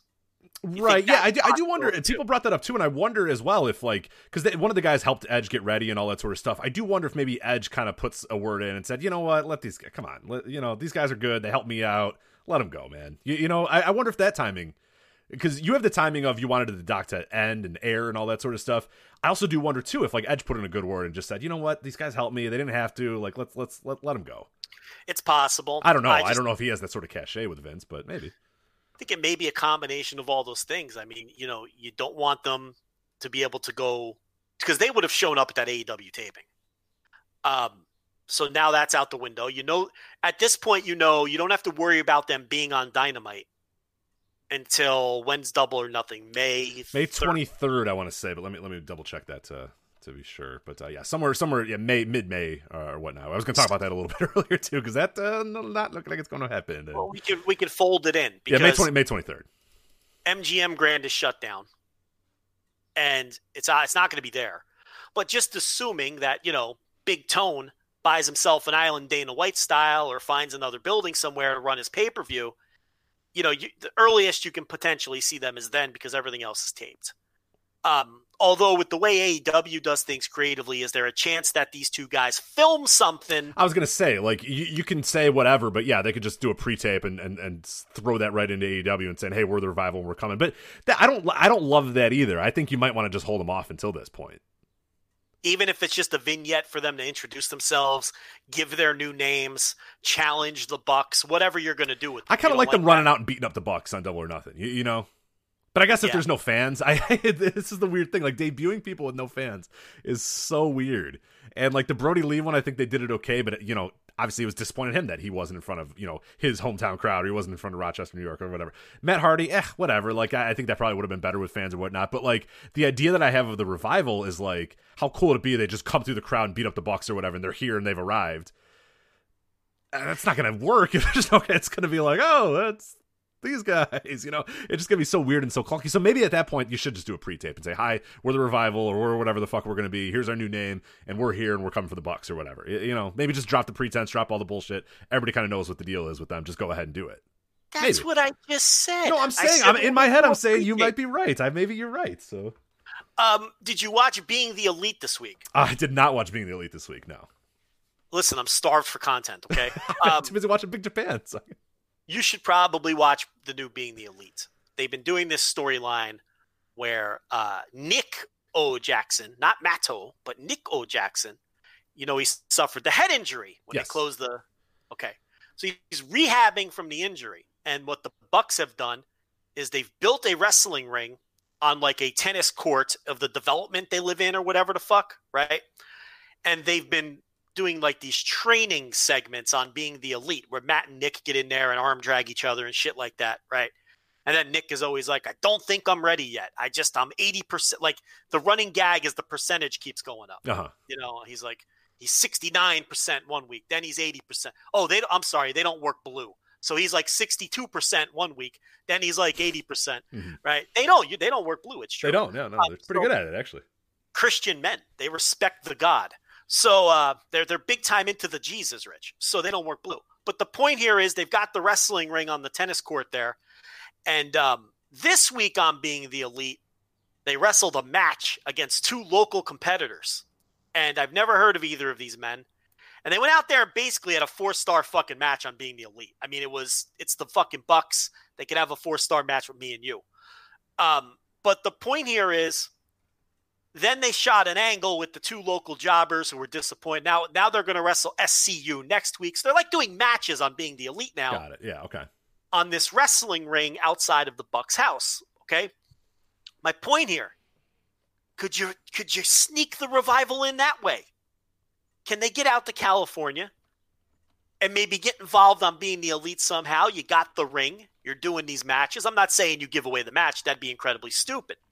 But do Dash and Dawson sneak attack the Bucks, or could you see something in that direction? Yeah, it, it's all just so weird because I don't know. Yeah, where I have no idea where they live. I think they're like North Carolina, Carolina. based. Yeah, they're Carolina. Carolina, based. They'd have to drive out there. yeah, it's a long drive, but I guess you got mean, nothing else to do. You don't listen. You get a cheap flight nowadays. You could, yeah. Flights are flights are pretty affordable. As long as you don't want to stay anywhere or do anything, you can get to another town pretty easily. So Yeah, I've considered driving like eleven hour. Who the fuck cares? What are you gonna do? You know, who cares? I just stare out the window. isolated. You're in a car. You're Yeah. not bothering. right. I, I thought of like one time when Michelle was off, you know, next weekend, and I'm like, I would just fucking drive to like Montana or some shit if you want. Like, you I know, like what are we gonna that's do? We're not doing anything anyway. I don't think that's beyond the pale. I think you're allowed to drive around. What's yeah, the problem? right, with that? right. You're not. You're not in danger in anyone driving around. Um, but yeah. So there's a lot of different ways they can go. Uh, what about the idea that we're all just assuming they're going to pop up in AEW? Don't you think it would be kind of cool if they did one NWA taping? Yeah, one that that's one that I like a lot because people brought up like the New Japan, and I don't really want to see them in New Japan whatsoever. I don't think- feel like they're a fit. no, I- that kind of stinks. I know people fit. just like immediately want everybody in New Japan, everybody that's good in New Japan, but like. I don't like. I don't. I don't like it I- for whatever reason. It's weird. It's clunky. I don't think New Japan needs them. Obviously, Okay, right now it's not a great time to debut in New Japan because I don't think New Japan's going to run for quite a while as well. So Well, yeah, this is all working under the assumption that these companies are eventually going to run. right, again. right, right. But, it, but let's say that you know April 30th, everything's good. The the sun shines again. We're all back to going to normal or whatever. I don't like the revival of New Japan even in that case. I, I I don't know. Like to me, that does nothing for me. Do you okay? If if the, if the revival showed up and challenged Roppongi 3K for the titles, they are the champs, right? I forget. It's been so long. They are. They won them at Wrestle Yeah, Kingdom. yeah, yeah. So, would I be annoyed at a little three match series between those two teams trading the titles? No, I'm not going to tell you I don't want to see that. But do they feel like a fit to me? They don't. So, I agree with you. Like it, it's kind of everyone's first instinct whenever there's a wrestler available. Oh, they should go to New Japan. Remember, people said Dolph Ziggler, Yeah. go to New Japan? right.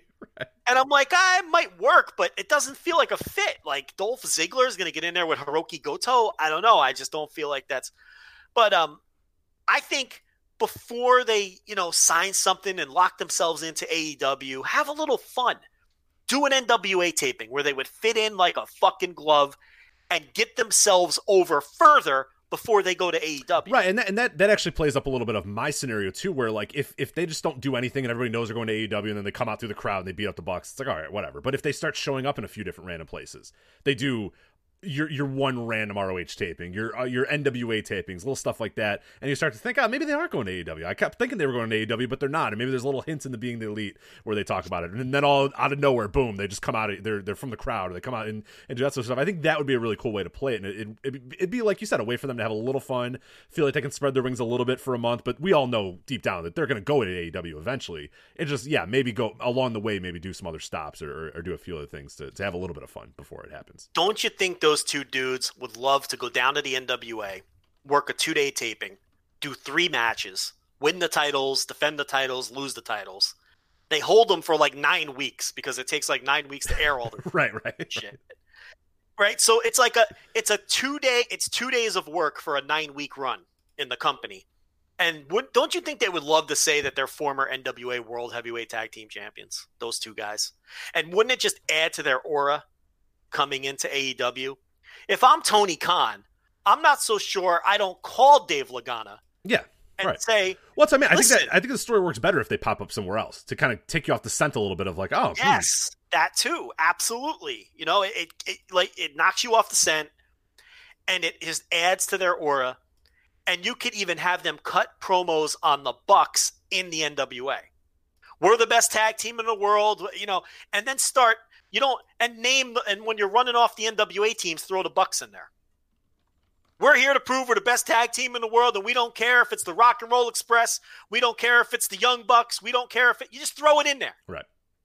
We're doing a lot of booking here. We too, are. This is this is the, the booking show. know- But hey, if all these assholes aren't going to do it, then we're going to have to. So okay. So I, I mean, that sounds like a great, and and that just works to AEW's advantage anyway.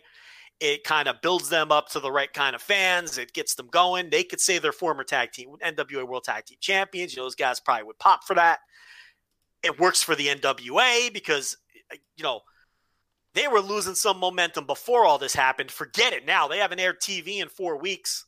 So it's like that'd be a great, you know, uh, lightning bolt for them. And by the way, I- we read on the money they started just airing old Houston stuff, which we said was going to happen. So you know, got to start listening to us a little bit. We're, we know what we're talking about here. If you're enjoying the old Houston stuff, I would say you're welcome. Is all I would have to say to that. Uh, you know, so uh, we got it done, Rich. We mentioned it and we talked it into existence. How about that? But uh, but yeah, I would like to see them do you know a little run here. That'd be the perfect spot, though. Mhm. Honestly, it'd be a better spot for them than than uh, than Ring of Honor, I think. Um, although they, there's people they could, I mean, they could have a match with the Briscoes in Ring of Honor. Yeah, there's some cool stuff in that in, in ROH as well. but you know uh, ultimately i mean they've been shooting this angle with the bucks for 15 months now so but uh but you know we'll see what happens with those guys and um well i guess eventually we'll see what happens with those guys once we're allowed to have some matches somewhere again um what else? We got anything else? WWE? Did we cover it all? I think we got it all. I think we do need to talk a little bit about the XFL before we move fully into uh, Oh, the XFL, Japan that was here. what I was- so. So the announcement came a little bit before we started recording. So actually, uh, pretty good stuff. pretty good timing for us. Uh, ESPN reporter Field Yates uh, said the XFL has laid off all of its employees and all operations have been suspended. Uh, from uh, F4, uh, it's 411mania.com, by the way. I'm, I'm reading their uh, their report here. Uh, this comes after the XFL prematurely ended its inaugural season last month due to the COVID pandemic. Some of its players signed with the NFL. Another report from the call suggests that the words thrown around were, quote, shut down. The XFL will pay all of their employees through Sunday. There's no word on when or if it will resume operations. Okay, but they're keeping a skeleton crew of the top level executives, Yeah. and Vince McMahon has already earmarked enough money to last multiple years until it's time for a new television contract to be negotiated. So a lot of people are taking this as the XFL is folding today, but there's no reason for them to fold. They can bring these people back when the world gets back to normal. This doesn't strike me as anything other than what a lot of companies are doing right now. If they were folding up shop, they'd announce it as such, and they would have cut the top executives as well and sent them along their way. They haven't done that. And the money's already essentially spent. He already invested, when I say he, Vince, already earmarked the money and have and has invested it and is already conceding that he's uh, going to lose this money for X amount of years. And I think it's three total years. Right, right. Or was it? It was either two years or three years. I thought it was three. I thought three was the was, was the time, but yeah, we can. yeah. So it's it's like, what would be the point? You know, you wait it out, and if they're able to get going again next, you know, after next year's Super Bowl, you bring everybody back in Raw season two. They let the players go weeks ago. They told the players you're free to sign with NFL teams. You know, so they're not. You know that that was already done. So I think people are kind of reading into this more than they should be. Yeah, I think uh, the one thing I, as far as what the, the read that I have, and and and you know, SportsCenter had a tweet out here that I think maybe made people kind of go in the direction that they're going. Is it says you know breaking the XFL suspended operations Friday morning and laid off nearly all of its staff. Uh, the league currently has no plans to return in 2021. The way I read that, and, and maybe you read it differently, maybe other people read it, the, the, the league having no plans to return in 2021 doesn't mean the league doesn't want to return in 2021, but they literally have no plan to do so which is different than we're closing up shop and it's all over. Well, if I'm Vince, I do close up shop because to me, this is his way out. Yeah, oh no, he should he needs to be out of this. This thing is done. Go away. It's over. There's no point in running this thing again. and and with the damage that all of this is doing to his primary business and when i say all of this i'm talking about the thing you know you can you don't that money that you've earmarked to lose for the xfl you can you know reinvest that into wwe and close up alpha entertainment and all that. This is his out. This is a great opportunity for him to escape out the back door. Right, to not lose So- money for three years. Like, cause he, and, and like we said, the, the idea was, hey, we're going to eat shit for three years, and then hopefully someone's going to say, you know what, fuck it, here's uh, $500 million, give us games for ESPN or whatever. That's That was the Right. goal. The goal was eat shit for three years, and then hopefully someone has a big old sack of money to give you for live sports. I, you know, who knows what's going to happen now? There's a great opportunity for Vince to just say, you know what, fuck it, we're done. Good, great. Or someone to say, hey, uh, his accountant to say, Vince, now's a great time to just cut bait and, and, and take those two years of losses and put them back in your pocket and invest them in, in, in, in something else. So if he's smart, he'll just cut bait altogether. But it, so who's who'd you, who'd you say saying that they're not running uh, SportsCenter says the SportsCenter tweet says there's no current plans to run in 2021. so espn is basically saying that they're shutting down Yes, the, and and they're Well, saying not- that the word the was wording. the word was shut down was used, but nobody.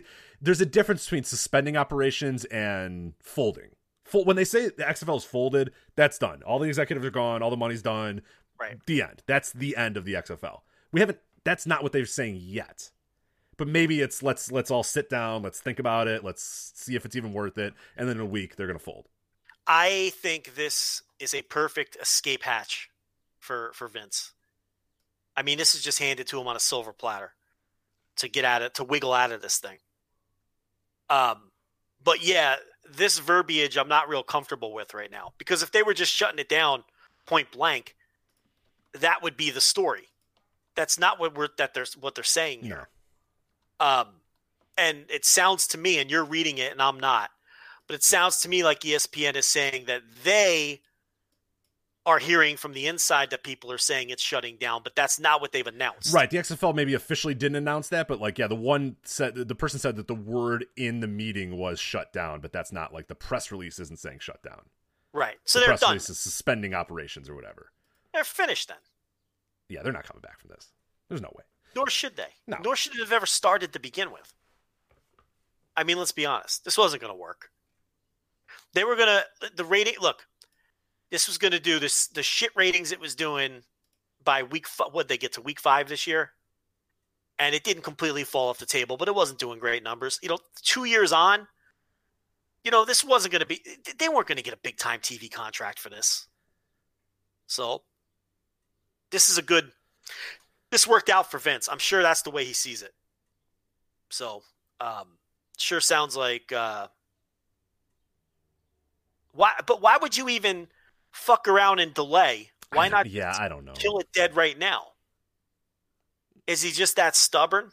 I don't know if he, it, yeah, maybe he's stubborn or maybe there's some weird contract thing. Like God only knows what. I mean, this guy, he's such a weirdo that who the fuck knows, man? You know what I mean? Like, who fucking knows what what what his plan is or what his idea is here? But I mean, there's enough smart-ish people in that room to lead me believe that like this can't just be a Vince McMahon crazy idea, but he's the money man. So it's like, all right, if he wants to, you know, suspend operations but not fold, then okay, we'll do it. But you know, we can't afford any of these employees, or we can't afford anybody anymore. So I, I don't know. Yeah, it, it there's no coming back from this. I mean, it took so long to build the infrastructure of this, and they just basically destroy that infrastructure in, in a day. So it's like. There's no way you're not coming back. You're not rehiring all these people. You're not getting uh, everybody, you know, salaried up again. It's just it's going to be impossible to try to get this back. Well, if if you're shutting down for 2021, then you're done because you're not going to shut down.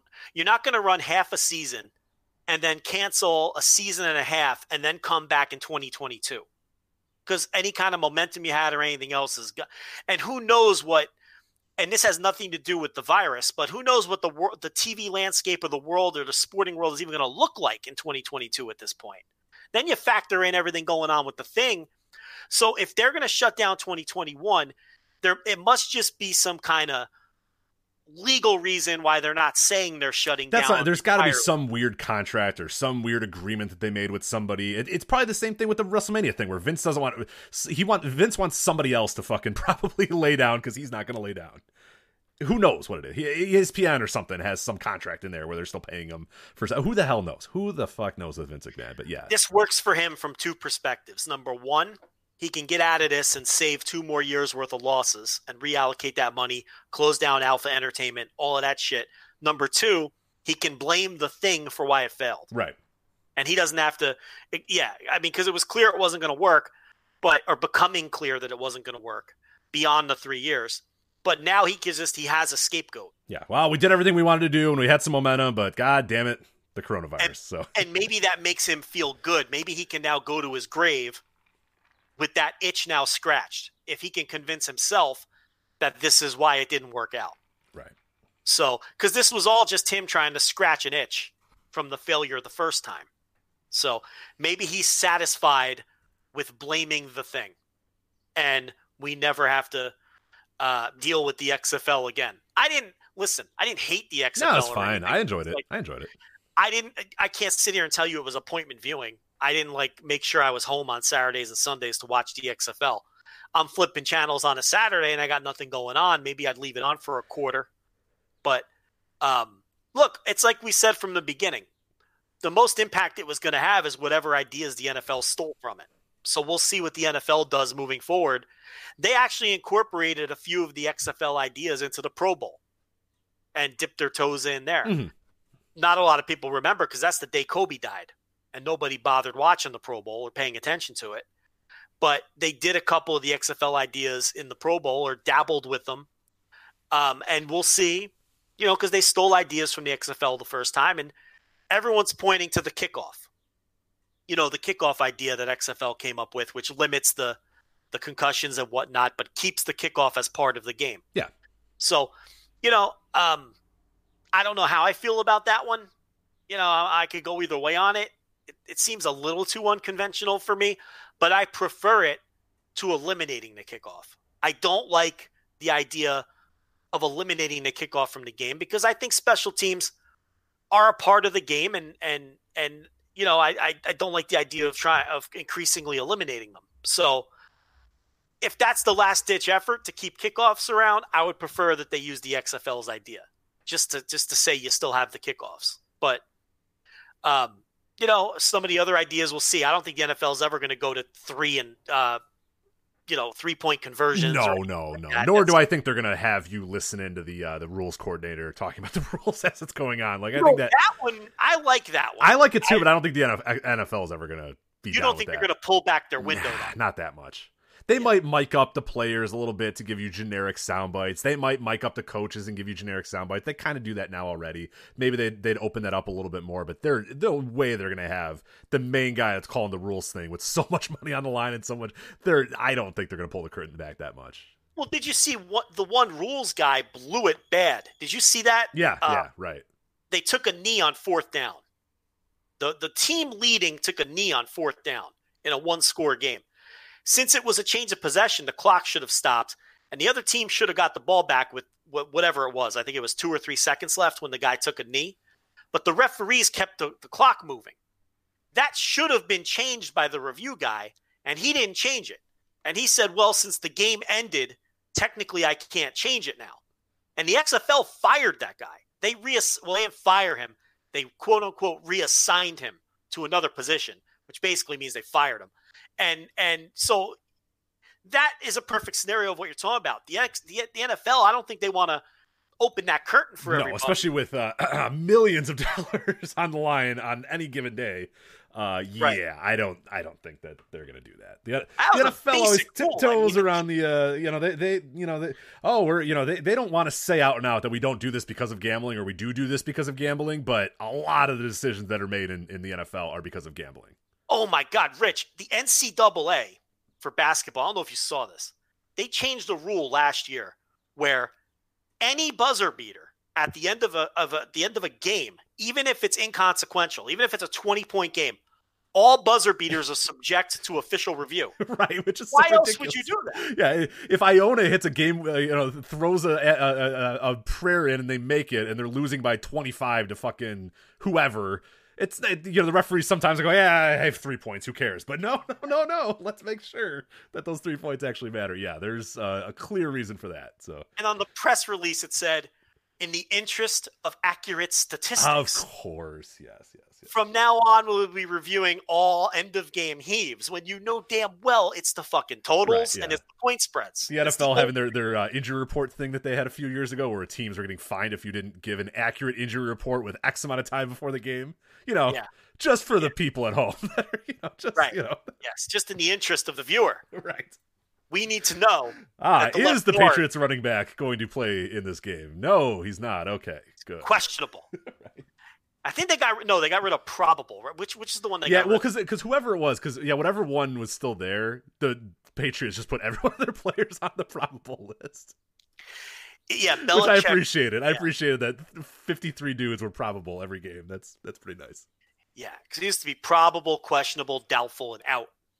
And then they changed it. They got rid of one of them because, yeah, Belichick primarily, but other coaches were just bullshitting on that thing. No, what Belichick was doing, he got mad because the league kept staying on his ass about it.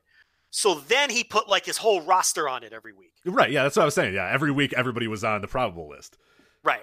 So, y- So you couldn't art, you couldn't actually know who was probable because he put every, and they had to tell he him. put the whole team. Bill, we're not doing this because we give a shit. We're doing it because the, the gamblers. so, like, you know. Right. So from his perspective, it was like, hey, look, no one's 100% healthy, so everybody's probable. Right. Yeah. Because he got annoyed because they felt he was, because other coaches thought he was fucking with. Yeah. So it always comes down to gambling. But, uh, ah, fuck the XFL. Who cares? Yeah, that's all right. I won't. I Up won't miss it too much. Yeah. Goes in the in the pit with every other fucking failed secondary football league. So There'll be Um, a book on it in a few years. yeah, of course. Yeah, I think it actually it's somehow in a weird way. I think it had less games than the AAF. Remember, like AAF, I think ended up getting thirty games or so in, and I think the XFL is only like twenty games or whatever, which is just awesome because it felt like got to it- week five. I don't yeah, remember I, I don't know exactly. I think it was like 22, and I think AAF got to 33 or 35 games overall, in which is total games. which is just hilarious because like you know the AAF they're like oh well well well the AAF I mean the the, the XFL's way more set up to, to not do this and and we even said it too that like no they're gonna eat shit for three years or whatever and it ends up that they actually played less than the the AAF so um, we told you this was gonna be a miserable failure coronavirus or not but hey it is so Ah, listen, a victory lap's a victory lap. I don't care if it was caused by the thing. We win, man. well I don't know why people didn't like people don't we know our sports man secondary sports leagues don't work they never have and they never will No, like we have work. established these leagues and these leagues will be it forever another league will never pop up and ever challenge these other leagues Not in our lifetimes. Not in our life. Listen, we saw UFC. That's a new league, right? true So it, it, it, what you're saying is it's going to take a new sport. right there's not there's some some bozo's not going to decide hey you know what i'm going to get a baseball league and we're going to we're going Right. to we're going to revive the federal league and we're going to beat mlb like no it's not going to happen I would, I would like to see that with the federal league rules. right That's what I'd like to see. The the pitching mound is 55 feet from the batter, and the pitcher must throw underhand, Right. and the batter can request a high ball or a low ball. That's what I would like to see. And a walk is eight balls, and uh, all batted balls are in fair territory. Like I want to see old school baseball. catch it on the bounce applied. a little catch it on the bounce too Catch it on the bounce and you're out. Yeah. You know, well, you got to balance things. If all batted balls are legal, you got to be able to catch it on one bounce, right? You got to balance it somehow. No gloves. You got to you got to work barehanded. You there's no night games, and uh, one ball for the entire game. So it doesn't matter if the fucking thing. It's like when you played wiffle ball when you were a kid and it got all yeah, cracked. just fucking over yeah you're just done everybody It's, goes home it's the only ball you had though, so you had to keep playing until the thing got split completely in half. One ball for the whole game, because you, you read those old game stories, and sometimes it would be uh, the Plymouth Steamrollers defeated the Boston Bean Eaters four to three when the ball went into the stands and could not be retrieved. You know, and it would end like after seven innings because they couldn't get the ball back from some kid who caught it in the stands and then ran home with it. That's the kind of shit I want to see. If yeah that's the, that's the best yeah that, that like the the other famous thing too the uh the merkle's boner or whatever where uh you know he he threw the ball into the crowd and then they had to kind of try to retrieve the ball or whatever and like Yeah, somebody Merkle's found it and they're like it's, it's so ridiculous i love old baseball so much yeah i love you see the old image too where like you know a home run was just it hit into the mass of the crowd and the mass of the crowd could either like go forward to try to have the ball fall into their mass and they'd kind of because there'd be like a rope kind of like a little bit of a rope there but the fans could all like decide, hey, if my guy's hitting it towards the outfield, let's all kind of move up a little bit and see if we can get this thing to be a home run. Like, I like that idea. I like the idea of like, ah, the rope's actually out here. Ah, ah, the rope's back here. like, it's, there were many fields where the fans were in play. Right, in right. outfield. Because first of all, the ball hardly ever got hit that far. But then on a rare occasion, you'd hit a gapper. oh, when Home Run Baker was hitting his 12 dingers in a year, then yeah, those things started flying out there. So Yeah, you really get into one, and you know that's what would happen. So yeah, Merkle's boner. I could talk about Merkle's boner all night long. yeah, it's a very famous it. boner. Yeah, it's a Very famous mo- boner. Arguably the most famous boner, would you say? Probably the most famous boner. I mean, who would his competition be? Merkel. I mean, you got John Holmes boner. Maybe uh, uh, who else has any famous boners? Different kind of boner, of course, but um, you know, wasn't that the deal? He was he he I was don't the know who batter. this is. Who is this? Who, John Holmes, famous porn star. I don't know anything about John. Holmes. Yeah. Yeah. Uh, maybe I'll use a more contemporary one. Maybe you're more familiar with a uh, TT boy or a uh, maybe not, a uh, actually. no, not familiar with TT boy. How about uh, you used Peter somebody the other day. You used somebody the the other day for the uh, the Ciampa thing. Who who was that guy that you were you were referencing? Because I I Oh. looked him up on like online and I was like, oh, all right. Like, Oh, Lance Hart. yes, yeah, Lance Hart. I thought it was like Okay. some long lost Hart brother, and then I found out it is not indeed a long lost Hart brother. It is No, Lance Lance Hart does fetish porn, but the but the the most famous fetish porn he does is women kick him in the balls. Hmm, okay. So this is like that that that that NXT match had a Lance Hart finish because Candice kicked both of them in the balls. See, I got it. Yeah, yeah, okay. So now you get the reference. Because I, tried to like search through his Instagram to see what the hell you were talking about, and then I decided, ah, you know what, I think I'm good. So that's... Yeah. Yeah, Lance Hart. Yeah, he does ball kicking fetish porn, among other fetish porn, but you know, he does the ball like whenever you see if you're perusing the porn and you click on a ball kicking video, it's most likely going to be Lance Hart. believe it or not, I have not. So that's uh, Yeah. I'm just letting you know. You know, Yeah, it's yeah, not yeah. my particular fetish either, but you know, you're perusing, you see these things. Now, was this John You Holmes guy like a? He was a big deal because he's like kind of weird looking. I don't know. John Holmes, I yeah, don't wanna, was. I don't want to watch this guy fuck anybody. No, no, he was like a seventy, the most famous '70s porn star, along with Lynn okay. Lovelace. Okay, because he had the giant fucking schlong. The movie Boogie Nights is loosely based, Got it. Okay, okay, that makes sense. Yeah, loosely based. Okay, then you got, uh, you know, okay, Peter North. Does that one work for you? I've heard you? of Peter North. Yeah, yeah, yeah. I've heard of Peter North. He's got the uh, his special skill, his superpower is he allegedly, supposedly has uh, the monster loads. Rich, that's Peter North's thing. Interesting. Okay. Big load. Uh, then you got. But oh, anybody, okay. I mean, could, well, how how big? It's it's just like I don't know. Whatever. It's fine. You really want to get into this? no, I'm just it- saying, like anybody could have a big, but is his like that big? Like it's not even he- like I'm just saying what he's famous for. okay. Got it. Got it. Yeah. You can pull up his footage, and you can be the judge. you can be the judge of the big load or not. Yes, I will. of the big load. Then there's uh, there's Ron Jeremy. Of course. Got Yeah, it, yeah, yeah, yeah. Okay, so there's one you know. He's probably the most famous. He might be the most famous boner, actually, Ron Jeremy might be the most famous boner, even more famous because he Merkle. passes like the mom. Everybody knows Ron Jeremy I think everyone. I think he passes the mom test. Ron for Jeremy. sure. Yeah, I don't know if I'm Peter gonna North ask my does. mom right now. Ron Jeremy, hold on. We did this last week for uh for Gronk. yeah, Remember? yeah, yeah, yeah. Okay, let me text my mom. Let's see if she knows. Yeah, she knows Ron Jeremy for sure. Oh, she's gonna. I a hundred percent. Like Ron Jeremy and then like Jenna Jameson are probably your more famous like porn stars ever, right? I would say Ron Jeremy, Jenna Jameson, um, John Holmes. I'm telling you, you're underselling him. Okay, yeah, maybe I am. Yeah. I think you got to be of a certain age though, because he kind of fa- he died of AIDS. I think in like the early '80s. Okay. So unless you're like a, either a porn aficionado or like over or under 40, you might not know who John Holmes is. But yeah, I would leave him out. So it'd be Ron Jeremy, Jenna Jameson. Who else has crossed over into mainstream? You got trying uh, to think who else. those would be the two. Linda Lovelace, only because the Yeah, uh, yeah. I, I'm thinking of Linda Lovelace. throat. You know, Ron Jeremy. Do you know Ron Jeremy? She's definitely going to know Ron Jeremy. Yeah, for I'm sure. going to ask her John Holmes too. How about John Holmes? I would say the, the days of like a famous porn star might be kind of because now it's like you know you, you got everybody. You, you don't have to get a tape from one person. There's no big draws. There's no huge draws. I think anymore. So Um, you know what I mean? Like I, there No, might be what- what some. about- what There's your, about, like- your Mia Khalifa's and those. You know, they, I was just gonna say, and with like uh, uh, James Deen, uh, you know, is, yeah. yeah, the girls enjoy him. He does the. Uh, I don't know anything about the dudes. Clearly, I'm not too like. I'm just saying. Listen. Yeah, yeah. I'm no, I'm just saying. No, I'm saying. I'm just saying. My me personally, I don't. Uh, I don't know if I know the dudes. Uh. James Deen. I, I can. Let me tell you this, Rhett. I assure you, you've watched him fuck. Okay. That's just because he's all. I'm telling you, you've watched this man fuck. And if if you saw a picture of him, you'd be like, "Oh, I know him. I know that guy." I'm telling you. All right, so I sent this off to my mother. So we'll see what she has to say about Ron Jeremy and John Holmes. I mean, she's definitely going to know him. Um, but yeah, they're still. I would. Yeah, they're still famous porn stars. Like, But on like this level, I don't think anyone's going to cross over too much. Well, maybe. I don't know. Who knows? yeah, I, I, mean, just meant to proliferate. I mean, there's so it's all available. It's all for you there. So now it's like you know, might be tougher to be you know, really emerge as a star in the industry. But you know, we'll see. Bailey Jay I mean, there's famous ones. You know, I'm just saying, Rich. They're okay, famous. yeah, yeah, okay, all right. Their names are popping into my head. You know, um, you know, I, I can name some more. But I, I Some- think you're uncomfortable. Something in the chat room is absolutely correct that we, we we have said for years that we were not a horny show, but God, we've been horny the last few weeks, man. Like, although I don't think this is horny. We're just we're having a very intellectual discussion here.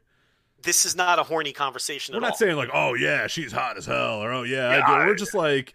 You I'd know, the other week we were talking about the stepdaughter you know? stuff. Like we weren't saying, "Oh, I get real off on the stepdaughter stuff." We were just like, "Oh, this is what happens in those." So I, I would, I would, I would argue that maybe we aren't horny. I'm not horny. I'm not. I'm not. You know, I'm I not having a famous like- boner right now either. So like, I don't feel like this is a horny conversation at all. Like I'm not. I don't feel like uh, I'm just naming porn stars. This is more like th- to me. This is no different than when the end of the third hour we start naming like white NBA centers. Like it's, right, right. it's the same thing to me. Yeah, when like we I reach the don't. Tom Boerwinkle portion of our, our, our podcast. No, this is just yeah, this is just let's remember some porn stars instead of let's remember some guys. Yeah, uh, yeah, exactly. And uh, I'm No, naming we're like not what they dropping were- Zanzibar here. We're just you know we're, we're naming Jenna Jameson Yeah. instead. I don't think it's any different to say like Jenna Jameson was a huge proponent of getting saliva involved in your in your routine. That's no different than saying Rick Smits was a great shot blocker. Like I'm just naming the porn stars and what they're what they were known for. John Holmes had a giant dick. Um, you know, uh, Peter North, we explained what he was good at. It's just the same thing. It's no different. Uh, you know, so I don't feel like there's a horny segment. So I still contend that this is not a horny show. Good. All right, there we are. Um, I think we're done with whatever we were talking about. You want to want to get into Japan? Let's do it. Yeah, we got some Japan topics here. We got to start. This is a big Japan podcast. Now, I think this is too big to bounce. We can't bounce for an entire hour. we're not bouncing. Yeah, bounce is a half hour, fifteen minutes, twenty minutes. We have It's an entire hour. I vote no Like- bounce. Okay, I vote because this is beyond a bounce. This is a, this is a, a not a bounce, a a, a, a, a jog. A, a, I don't know what it is, but it's a it's a marathon through Japan. We can't we can't be bouncing for this.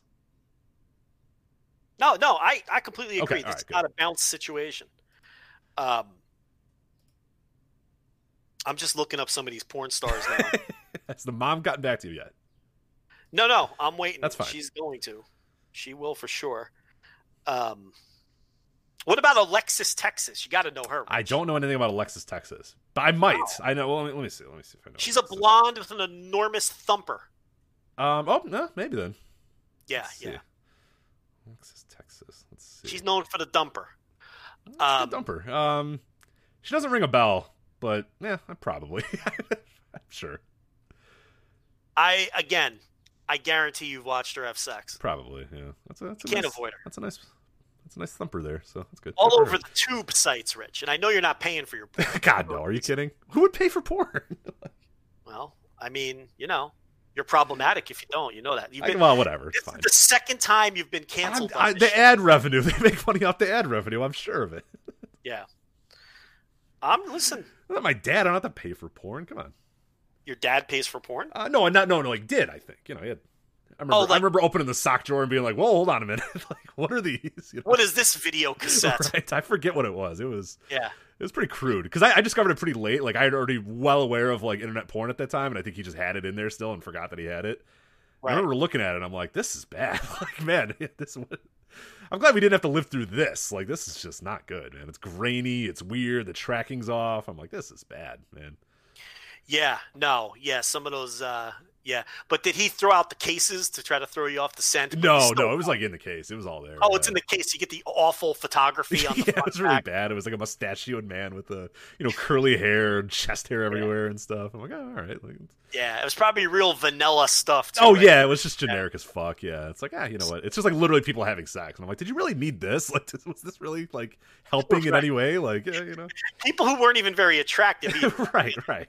And they're just having like very. They're like kissing, and then they're just having sex. Uh, I'm, yeah, I'm like, get out of here. Where's the story? Where's the, where's the you know? you're watching average-looking people have coitus, right, know? right, right. and the, the guys like wearing tube socks. You're like, how do you watch this? I can't fap to this. Who can fap to that? You know, you gotta you gotta spice it up a little. I'm not saying you have to go deep fetish, okay? But you- know, you don't have to go. Listen, you don't have to do Lance Hart ball kicking, but you gotta spice it up a little. You know, but uh, this is a big Japan podcast. Yes, now. we are. We are officially a Big Japan podcast. So we have to talk about because we've been talking about and following along with the strong climb. Rich, Big Japan has finally, mercifully, thrown in the towel on their tour, which they had not given up on. They were still doing regular shows with paying fans, probably longer than anyone at this point, touring Japan.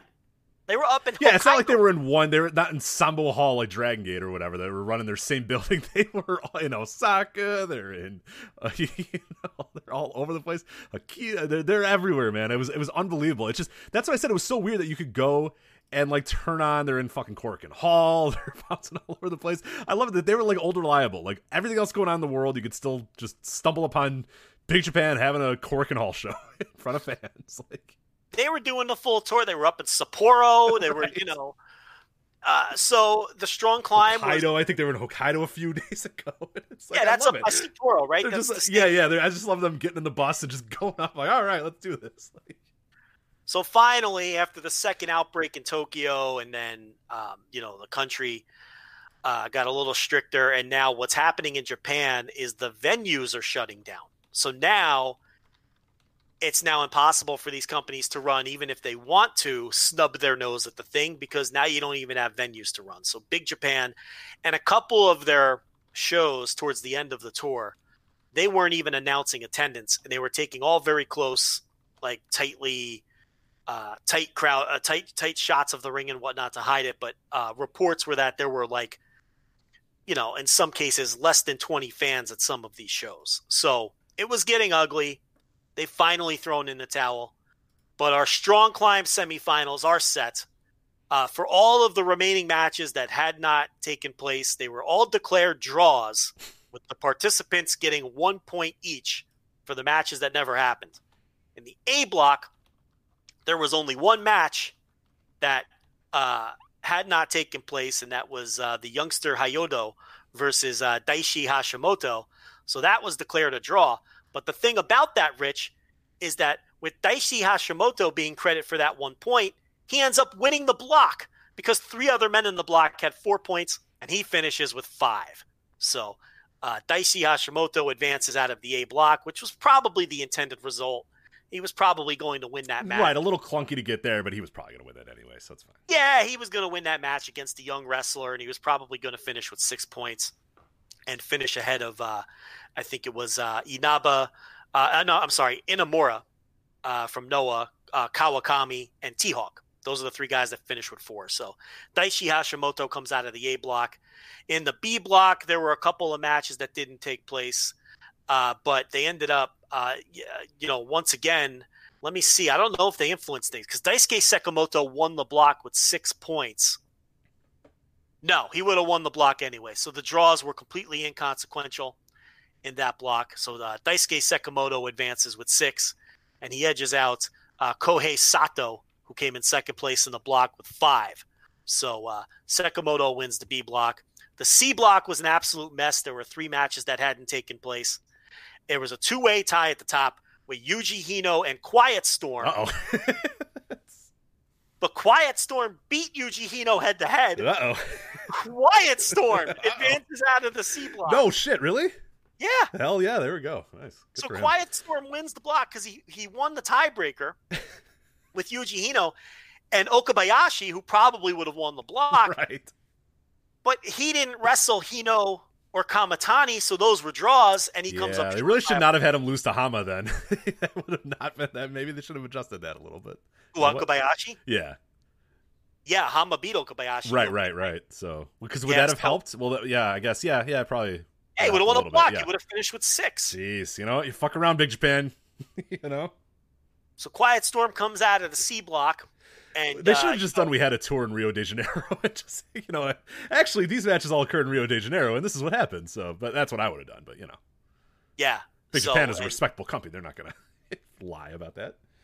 Yeah. My my feeling though is probably that um well, let's talk about the D block first. So the D block it came down to uh uh the match with uh uh Lee, uh All Japan, um uh the geek, the tall geek. Yeah, Jake Lee, Jake Lee. Jake Lee. Jake Lee and Nakanoue had uh, had a match which Jake Lee needed to win to advance because with the draws factored in, he was one point behind Kakuta, Mhm. and you know they didn't want to put Kakuta through. Okay, so he Kakuta had five, Jake Lee had four, but Jake Lee still had one match on the table with Nakanoue. He beats him, that gives him six, and Jake Lee wins the block.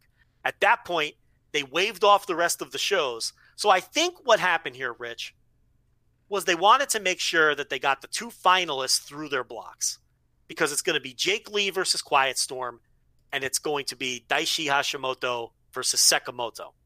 So I don't think they care that Quiet Storm won the block, even if he wasn't supposed to. Right, it's not like he won their biggest title and he's now their champion or whatever. It's it's like you know you could you could adjust. It's not that big of a deal. Well, I think the idea all along was for Jake Lee to go to the final. Right. So even though Quiet Storm probably wasn't intended to win the block, it's not that big a deal because he's just going to lose to Jake Lee in the semifinals Mhm. anyway. Right. So, and they have pushed the rest of the tournament to June. So, um, presumably, we'll see a conclusion to this at some point. As far as the other semifinal with Daisuke Sekimoto against Daichi Hashimoto, I think Hashimoto's going to go through because what sense does it make? You know, Jake Lee might end up winning the whole thing because then you set up a Jake Lee title challenge of Hashimoto, right? But you also have to remember this is Big Japan, and it's the worst booked company. yeah, they'll find some way to fuck that up. So so maybe Sakamoto wins, and then he beats Jake Lee in the final, and then Sakamoto, after beating Hashimoto and then winning the whole thing, becomes the next champ. I don't know. it's but hard to predict Big Japan. Yeah, they just do stuff sometimes. So I just feel like Quiet Storm. I feel like they got the three key guys they wanted to get through, like to the next round, and they were just, they're just going to live with Quiet Storm because I feel like no matter what, the C block winner was probably going to lose to Lee anyway in the semifinal. I mean, again, it's Big Japan, and that's hard to predict, but that's kind of the feeling I get off of that. But at any rate, I have seen every strong climb match that has hit tape. I don't know if you have. I know there were a couple. I've that seen had, most. Yeah, I think I've seen most. There may be like one or two that I haven't seen, but yeah, for the most part, I've just been hitting play on the Big Japan tapes. And if it's a death match, I skip, and if it's not, I'm I'm watching it. So yeah, I've seen most of them. I don't think I've seen hundred percent all of them yet, though. But but but but most that have made tape, I have seen. of the stuff that I've seen and remember. Not all of the matches even make tape. I think T Hawk has been the most impressive guy He's that been I've great. seen. Yeah, he's been fantastic. I thought he had a notebook match against Kawakami on the I think that was the opening night, uh, and he lost that match. And then I really enjoyed T Hawk's match against Daichi Hashimoto. Yeah, I three three twenty one is that show, and that one's pretty uh pretty easy to find if you uh if you want to. So that that one is uh yeah that that was fantastic, and and we're not a pro Daichi uh, Hashimoto site or show at all, but yeah, I thought he was I thought he was he was lessened a little bit. Like there was some bullshit that he there was still kind of your Daichi Hashimoto stuff that kind of makes your eye roll. Uh, but I thought he was pretty good in the match, and T Hawk was just fucking fantastic in the match too. So it, it it really did help it a lot. T Hawk has been so good in this tournament. I mean, uh, with the with the matches I've seen, that I thought he helped both of the opponents that I saw him wrestle against rise to a different level. So, believe it or not, this is the second Daichi Hashimoto notebook match I have this year. Can I still call him bad? Yeah, it's well. That's what's weird about him is sometimes it's good, and then sometimes it's when it's bad, it's really, really, really bad. It's really bad, and that Yeah. makes it tough. Yeah, because some, it, sometimes it's like, does this guy know how to wrestle? Has he ever wrestled before? Which is so. weird. That's what. That's I think what infuriates me more. If he was just like generically whatever, if he was just kind of blah all the time, we wouldn't talk about him. We wouldn't be upset. We wouldn't be frustrated. Just be like, yeah, Daichi Hashimoto, he's blah. The problem is you see him do stuff that's good, and you're like, oh, this guy's good. And then you see him the next time, and you're like, dude, what the fuck? Like, have you forgot how to wrestle in like a week? How did you forget how to wrestle? And that's what's so frustrating about him. And that's why we, I think, we talk about him and and, and, and give him so much shit because it's like, dude, you could be great, and you are sometimes great, but then you're really bad sometimes. Like the the the, the, the, the he just he fluctuates so heavily, and it's so weird. The thing is, the two matches that have hit my notebook were against Yuji Okabayashi and T Hawk. Which So- that could be another thing too. We're talking about you know two tremendous workers there, so maybe he rises to the occasion against those guys, and and, and maybe during the other guys. Or is it really him rising to the occasion? right, right. That's I, I guess mean, you're talking about two guys that are among the best wrestlers in the world. I mean, I'm not afraid to put T Hawk on that level at this point. no, no, he's there for sure. Just the snap that he works with. And remember that Triple H clip from Tough Enough? Good snap. Good Yeah, snap. yeah, yeah, yeah. Not Oh yeah. taking their bumps. I like to work in a good snap now and then because of that. That's like a famous clip, you know? But uh, T Hawk. Here, here's how you do it. He slaps the mat on the way down. Boom! This. See how that sounds? I love it. Let me tell you something, though, in that clip. He took much better bumps than those kids. Like, it was, that was good snap. No, it was pretty funny when he's like, "All right, all right," because he, he's listening to them. You can see he's like leaning over. This is like he's got the long hair still. And he's got the no beard or whatever, and he's listening and he's he's hearing him. He goes, "Okay, hold on, hold on. Here, here's He's how you take a a- bump." He's he's wearing a shirt nine sizes too small. right? Oh yeah, of course. Yeah, Yeah. That's a boys. Right. He's wearing a boys mediums. You know, that's uh, but, Right. But yeah, yeah, I love that clip too because you're always like, "All right, here's this asshole," and then he just attacks the mat, and you're like, "Oh yeah, all right, right." You just hear it. He's like, "Bam, bam, bam, bam," and you're like, "Oh, that is how you bump." Okay. That is good snap. Yeah, you're like, "All right, wrestling. Yeah, let's go." yeah. And then like Chris Nowinski takes a bump, and you know he's putting him over, saying he has good snap. Was that his season? Might have been. Um, I think it was season one, right? The good snap season. Yeah, yeah, yeah. Season one. Yeah. Chris Nowinski, Josh Matthews, Nydia. Uh, who else was on that shit? Um, Maven. Is that a Maven, Maven? yeah, Master of the Dropkick. Maven was on that that first season. Uh, so. man, I just named half the cast. That's pretty not good. Yeah, I'm trying to think who else was on that cast. show's like 20 years old, right? right, that's pretty good. Um, you remember Taz on the back of the pickup truck Yeah. barking at him when Yeah, they were yeah. jogging up the mountain? Yeah. So who, But, who'd you uh, name here? Who, who'd you name here? You got Nowinski, you got Nowinski. Yep. Nydia, Nydia. Yep. Josh Matthews, Yep. Maven, Yep. Um, I was that there was, was another that- guy like Taylor. He was like the runner up or something like that, but I don't like remember. Josh Matthews? Yeah, I, I don't remember if there was like any big brother. discernible difference between Taylor and Josh. Yeah, one was tall, one was short. Was the Yeah, difference? yeah, right, But they both looked the same. They both had that year 2000 bowl cut. Yeah, the the pull cut with the frosted tips in there. So yeah, like the Caesar. Wasn't it called the Caesar? uh, I think Um, the Caesar's a little different. The Caesar was like the the Clooney um, Ah, yes. cut. You're right. I think this one's a little different. Yeah, and they both had like the the, the necklace with the beads the puka shell, the puka shell necklace. Yeah. with the shells. Yeah, yeah. I like the beads too, like the Hardy Boy thing. You know. Um, who else was on that? Was I don't remember. That season? Oh, what was that? Was Martin Casaus or whatever his name is on that seat, The guy I from Underground. Think so. I don't think so. Yeah, the rest of the the rest of these guys I'm looking at it right now. The rest of these guys have like no Wikipedia pages or anything. So I don't think. Yeah, I don't think any of these guys ever exist. Remember one of the Stone Cold seasons? He nicknamed a guy Shit Stain, or was it? that was oh oh Skid Mark, right? Skid Mark, Skid yeah. Was the guy's name. He looked like Big Cass, I think, and he Yeah. nicknamed him Skid Mark. I'm like, geez, that's cold. I think his name was yeah Ryan was that guy's name. I forget what happened. to him, Yeah, yeah, Ryan Skidmark. Yeah, what a horrible nickname to have on TV. Imagine being on TV and, And your Stone Cold. Steve Austin Yeah. is calling you Skidmark. You can never like you cannot get laid now. Like the whole point of being on TV is to get laid. Like now you cannot get laid because your name is Skidmark. Who wants to? Nobody wants to fuck a guy called Skidmark. You know, especially when someone like Stone Cold is calling you Skidmark. But uh, Yeah, the Marty the Moth. He was in. He was in one of the Stone Cold seasons. I think he might have been even in the last uh, of the Oh, well. revival season. Or the second to last. off. The second to little last. off, little off. That's a little off on that one. Couple of years, only twenty years off on that one. Um. Oh, wasn't what's her name on season one? Um. Uh, the the the one that married Charlie Haas. Oh, uh, Jackie Gayda. Yeah, Uh no, I thought she was on the. maybe season two. I think she was season two. Yeah, I think. Yeah, let's see here. Yeah, Oh. so yeah, Kenny King, uh, Jackie Gayda, Linda Miles, Matt Morgan. That was season two. So good. Jackie. Okay, season two. All right. Wait, the first guy was K I N G K right? King. How dare you say it any other way? That man has been on our TV screen since 2004. What a, what an incredible Yeah. what a run that guy's. So Daichi Hashimoto, who other uh, people refer to as Skid Mark at times, um, look, he, you get him in there with a great wrestler, and he could have a very good match. Um, the problem with him is he's, well, we've talked about the problems with him. Do we really want to do that again? He's just not very good. But it just goes to show that you don't have to be a great wrestler to have a great match all the time. You know, you can be Uh, because I still, you know, he could have these matches with T Hawk and Okabayashi, but I, you know, fundamentally, I watch him and I still don't think he's a good wrestler. Does that make sense? Right? Yeah, yeah. He just he just it seems like he kind of gets into a good match every so often, but doesn't feel like he's a good wrestler. Yeah, I, I know exactly what you mean. It's hard to describe, but Yeah, and there's a lot of wrestlers like that. I mean, you know, it's it's, but I mean, it's like you watch him wrestle and you don't, you know, you're not watching a good wrestler. I mean, he doesn't just. He, what does he do particularly well? Can you come up with something that Daichi Hashimoto does he's particularly? great at screaming. Uh, but that, yeah, it, you're right. It, it's no, I, I don't. Yeah, he's not a very good kicker. He's not a very good striker. He's not very athletic. He doesn't fly very well. He doesn't look very good.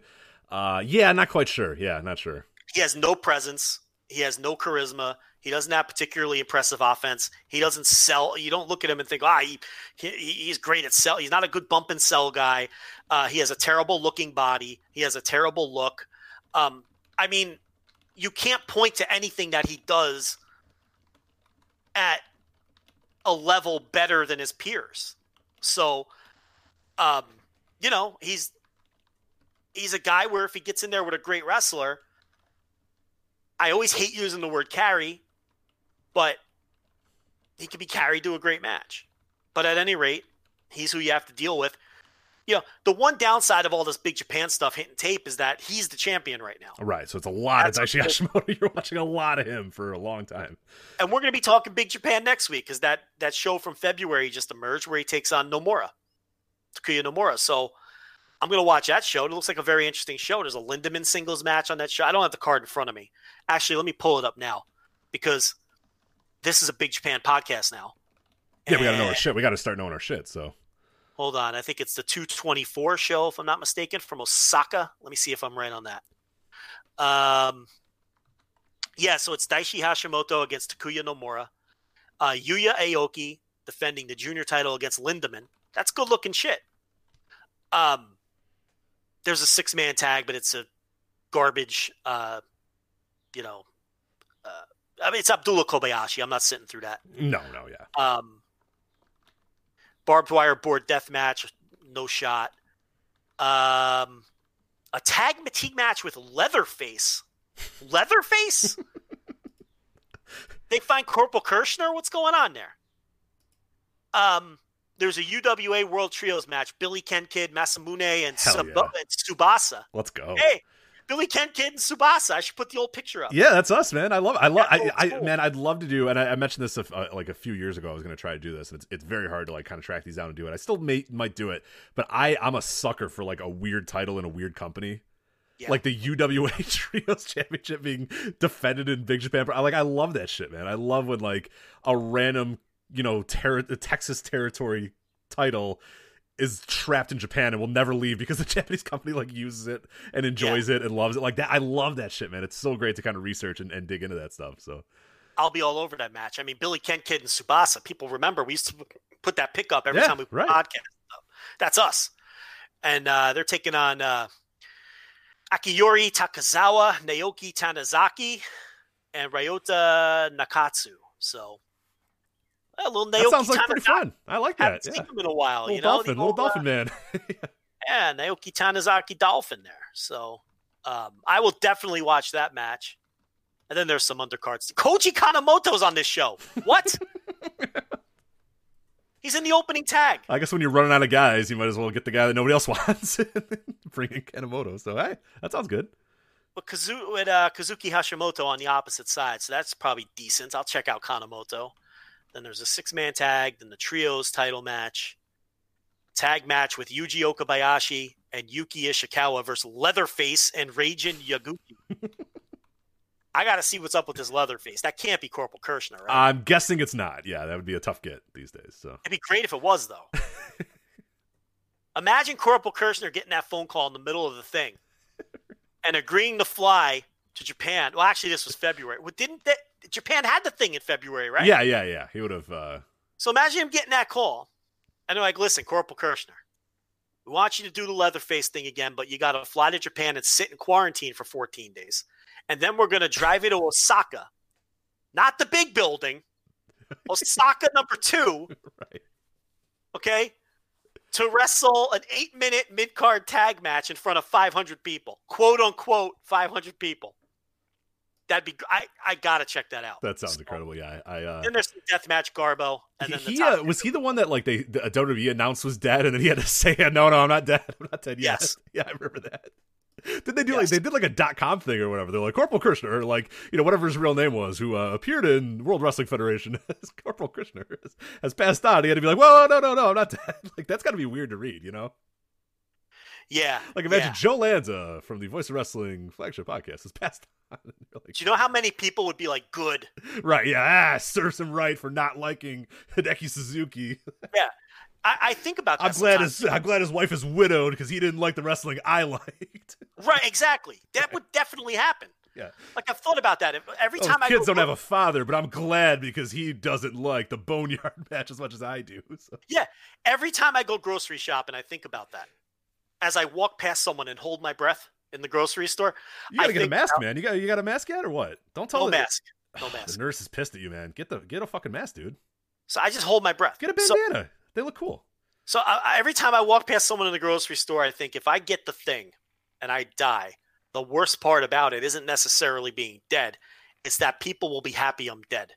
You know, and then people who I know who know nothing of this world of me are going to be like, "Why are people happy Joe's dead?" Right. Uh, Daichi Mo's, uh, Daichi's mohawk, you know, with his fucking Yeah. Japanese lettering, and he's a 16 year old that lives in, you know, Oklahoma. He's gonna fucking love that you died. Yeah. It's so weird. Yeah. Yuji Hino's Grundle is going to be posting that he's glad I'm dead, and people are going to be like, "Why? Why? Joe's a nice guy." So, um, yeah. So that's uh, yeah. We're going to be doing that big Japan. We'll do that big Japan show next week. At least the good, the stuff that we're gonna. We're now at the level where we're previewing We're previewing. Big we're, we're Japan getting we're teasing you that we're going to talk about shitty Big Japan shows next I might- week. Come back next week for our Big Japan. Listen, what I- we're going to do the Big Japan next week. We're going to do the Noah Global Tag League. We put that off, right? Yeah, we're right, right, right. Two AW, two AW, baby. and the two AW show. We're going to do FKA Kaientai Dojo here on the Voice of Wrestling flagship podcast. Let's go. We're going to do those three topics for sure next week. Here's the thing, Rich. One of those might be the lead. I am ready. I'm ready for a world where we start with two AW. Where you go, Rich. I've been watching the old Kaientai Dojo, and I,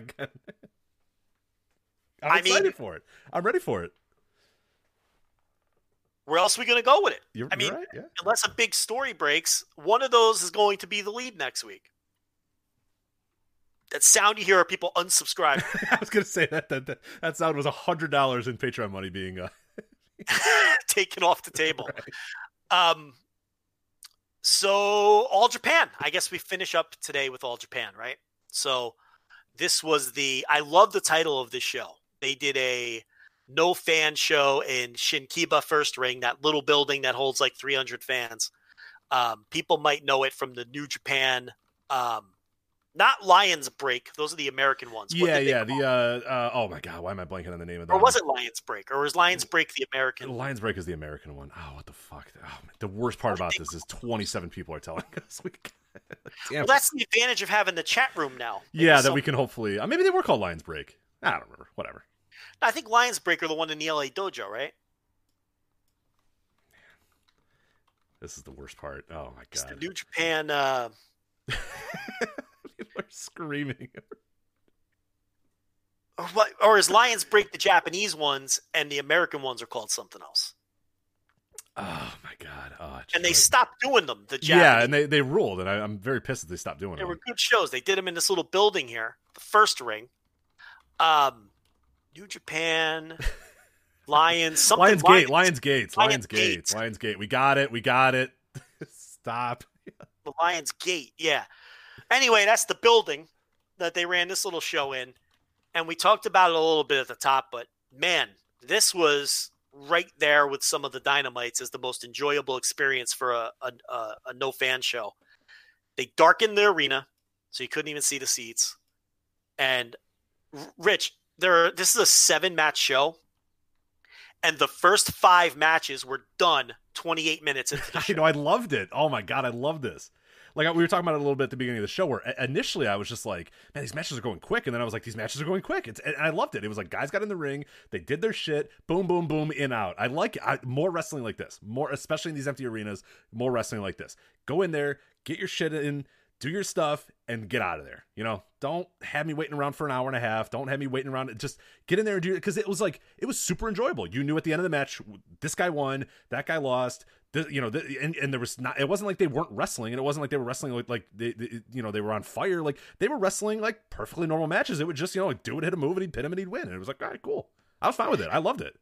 Yeah, the the first five matches to me, I'm watching them, and not only are they enjoyable short matches, but I'm thinking if you've never seen All Japan before and you're dying for something to watch, these were good introductions. Absolutely, to the yeah. You, you knew who everybody was. You knew what everybody was, their style was, and all that sort of stuff. And then they boom, boom, got in and out. And then yeah, the next guy, the next group of, of, of guys. So yeah, I, I love that as like kind of a because it's been a while since I watched like an entire All Japan show. So it was cool to kind of be like, oh yeah, yeah. There's you know, You're like, oh, uh, Purple Haze or the Heels, right, And right. You get you get everything. Yeah, it, it it was masterfully done, man. Three oh man, these were three minutes, four minutes, two minutes, one minute, three minutes. Fuck yeah, let's go. Yeah, and it's not like they were like shit matches; they were good little matches for those lengths too. This wasn't like Well, except for Kai and uh, Black Men, so that that that was that's the thing. You, the show didn't get off to a great start. that was not good. that was just kind of there, but after that, it really I do. Oh my god, I love the dork ass Kai in the fucking opener of an All Japan empty arena match. I love that. Perfect spot for. Uh, you're still banging on the Kai. I respect. He blows. He sucks. I like Black Menso-re. I like his music. shots, shots. Cha cha cha cha cha cha. No, it's cha, shots. cha, That's cha. it's the shot song. Yeah, you don't go to enough uh, terrible bars or clubs. And I like how, but what I don't like is I always thought he was like replicating like a cobra. Do you know what his gimmick is? I don't. I actually thought it was like a, a snake or something. like a what is it? snake or a cobra? Rich, he's a tea kettle. Oh god. I love I, I I love tea, so I'm actually into that. So He's a tea kettle. it's not All very it's not very uh it's hard to get scared of a tea kettle, but all this time, even the name Black Menso-re, I'm like, oh, like that's some kind of snake, right? That's some kind of dangerous fucking animal from the animal kingdom. He's a he's a tea kettle.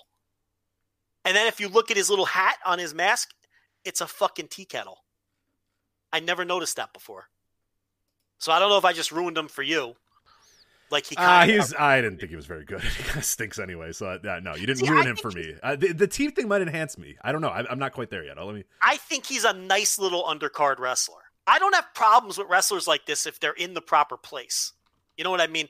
That's the thing about No Fun Lanza. Everyone thinks I'm No Fun Lanza. I just don't want it like prominently. You don't want geeks in your main events, but you're fine with geeks in your openers. Exactly. Exactly. Um, and then you had Koji Iwamoto and Tajiri versus Hikaru Sato and Yusuke Okada. How good was Iwamoto here? Especially the finish with the judo throw on Okada. Oh my god, dude! Yeah, I hadn't, I hadn't seen the judo throw in a while, or maybe I don't remember it. But yeah, dude, I was like, "Fuck, this guy's my favorite wrestler ever now," because he bounced off the ropes and just fucking drops this dude with a judo throw, and you're like, it, it will.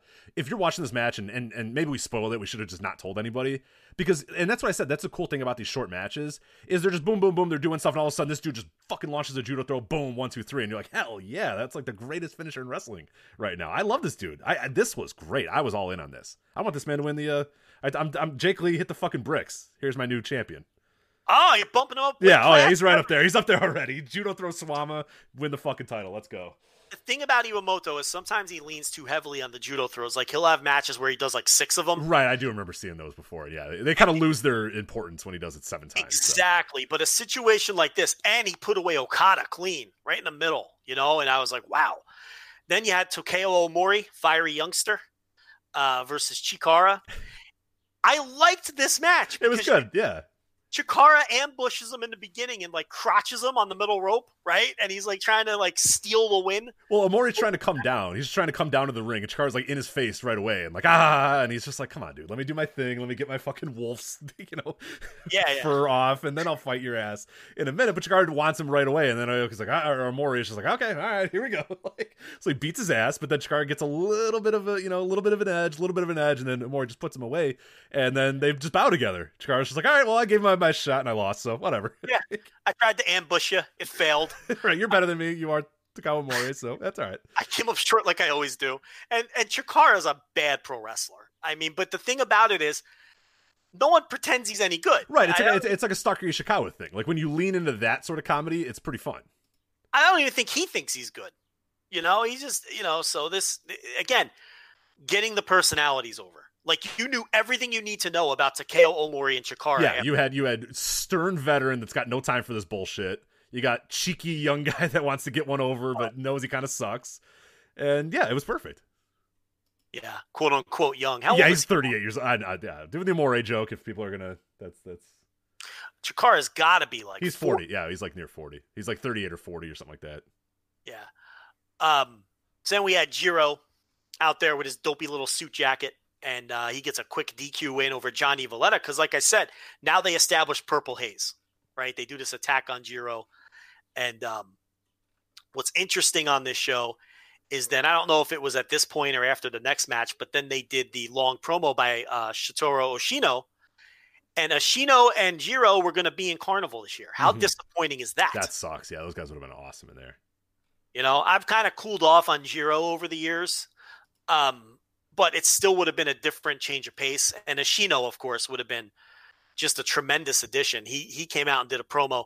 Not only did he say he would have been in Carnival, but he's all Japan moving forward. Yeah, which is awesome. I I will say one thing I didn't like. I wanted him out in there in that suit. I you know I Yeah. love Ashino in the fucking suit, man. He I know he was wearing his little T-shirt and he was doing that sort of stuff, but I want suit man Ashino. Even if he's not the champion, I want him looking like the champion at all times.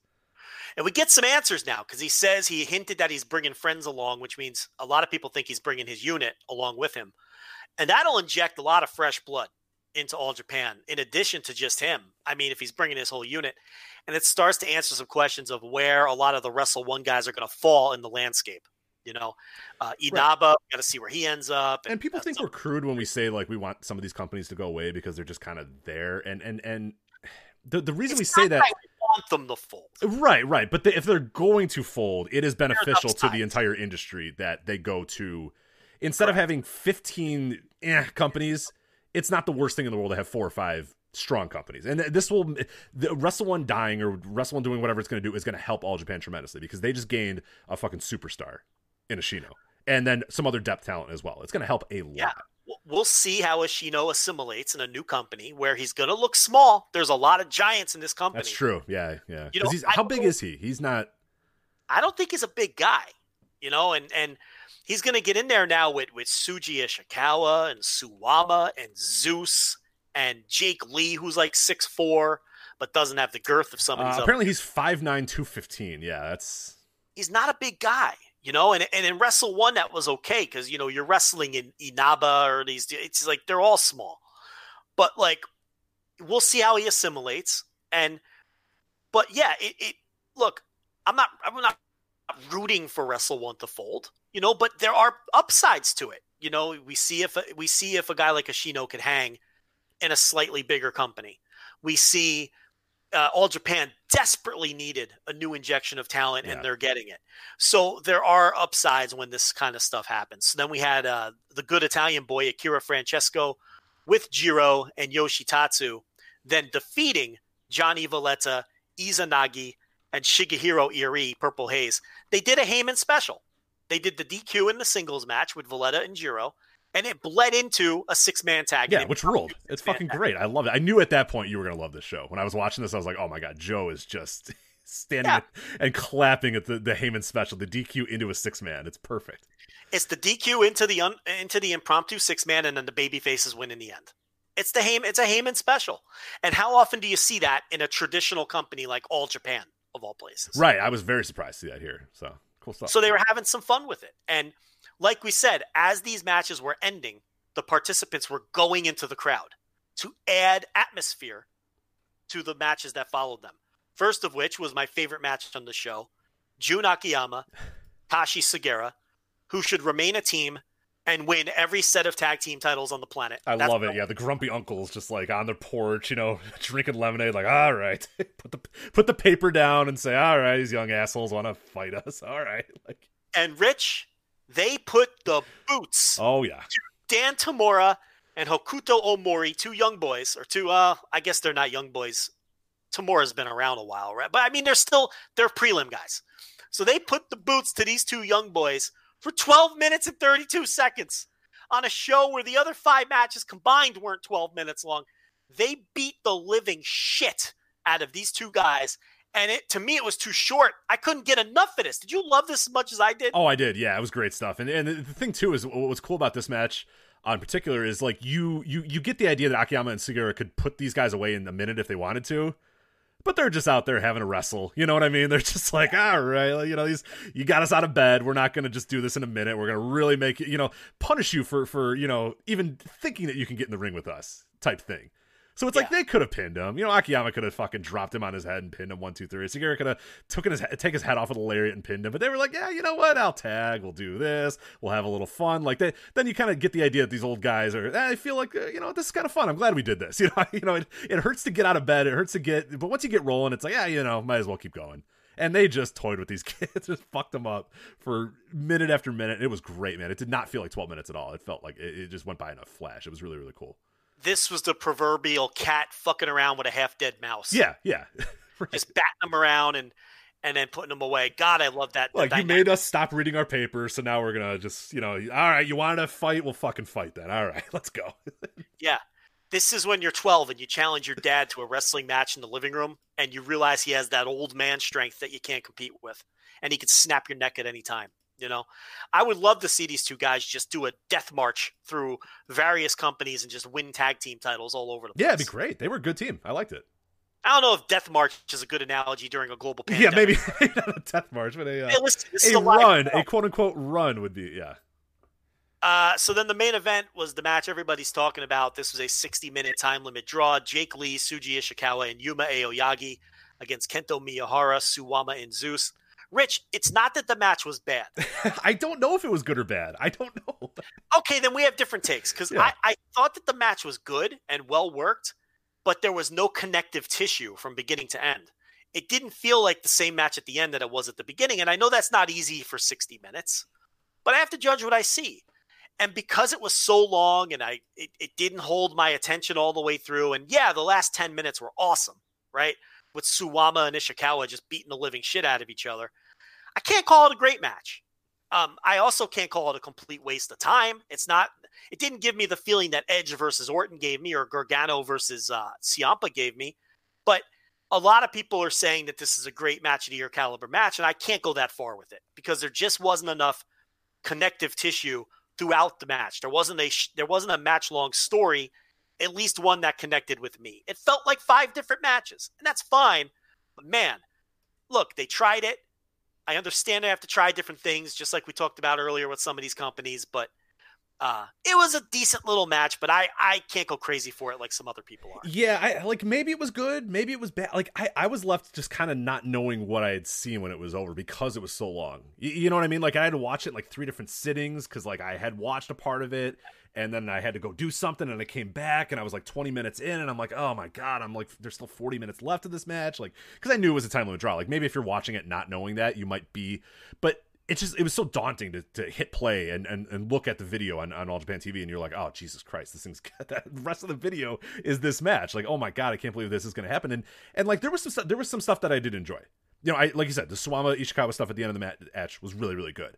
The rest of it though, I I, I was I, I you know, talking right now and I just finished it this morning, I don't know if I remember much else that happened in it. You know and that that's a problem when you go 60 minutes and you go yeah. so long and a lot of it is just plotting and a lot of it's just guys tagging in tagging out and having a wrestling match or whatever. You know what was i supposed to feel after this match? I felt ishikawa and Suwama. i'm looking forward to that match but otherwise i don't feel anything else. Bingo. Like what what what am i supposed to think? Who am i supposed to cheer for? Who am i supposed to boo? What am i supposed to want look forward to? All i have is ishikawa and Suwama.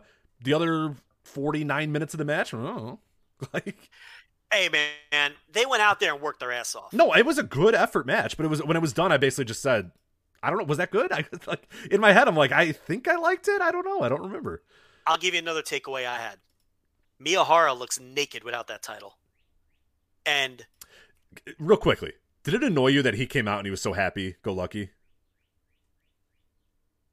Oh, I know where you're going with this. It didn't, but okay. tell me why it bothered you. Well, because I, I, mean, like this dude just he just ended like a, a historic reign. He's he's one reign away from from tying an all time mark, tying the biggest mark, one of the the most the prestige, you know, most title reigns and all the, the most defenses, all sorts. Of, he had all this like he could have been right there on the cusp of doing it. Loses the title, he comes out and he's kind of doing his fake, like, "Yeah, let's all have fun." Yeah, you know, I'm, I'm doing my old Kento Miyahara thing. Like, I'm not, I don't know what I wanted. I kind of wanted Kento Miyahara to be like, "No, I'm fucking pissed, man. I'm getting that title back." I hear you. He I'm not going to team with Suwama, and he's teaming with the guy. Teaming with the guy who beat him too. That's right. Like, isn't that weird? It bothered me. I don't know why it bothered me, but it just did. I, I, I, I want I want sulking. Give me my fucking title back. No, I'm not tagging with you, you asshole. Come on, let's go. I listen. I gotta be honest. I didn't occur to me in the moment, but it's not a bad point. But I can't sit here and lie and say that I felt the same way. But not a bad point.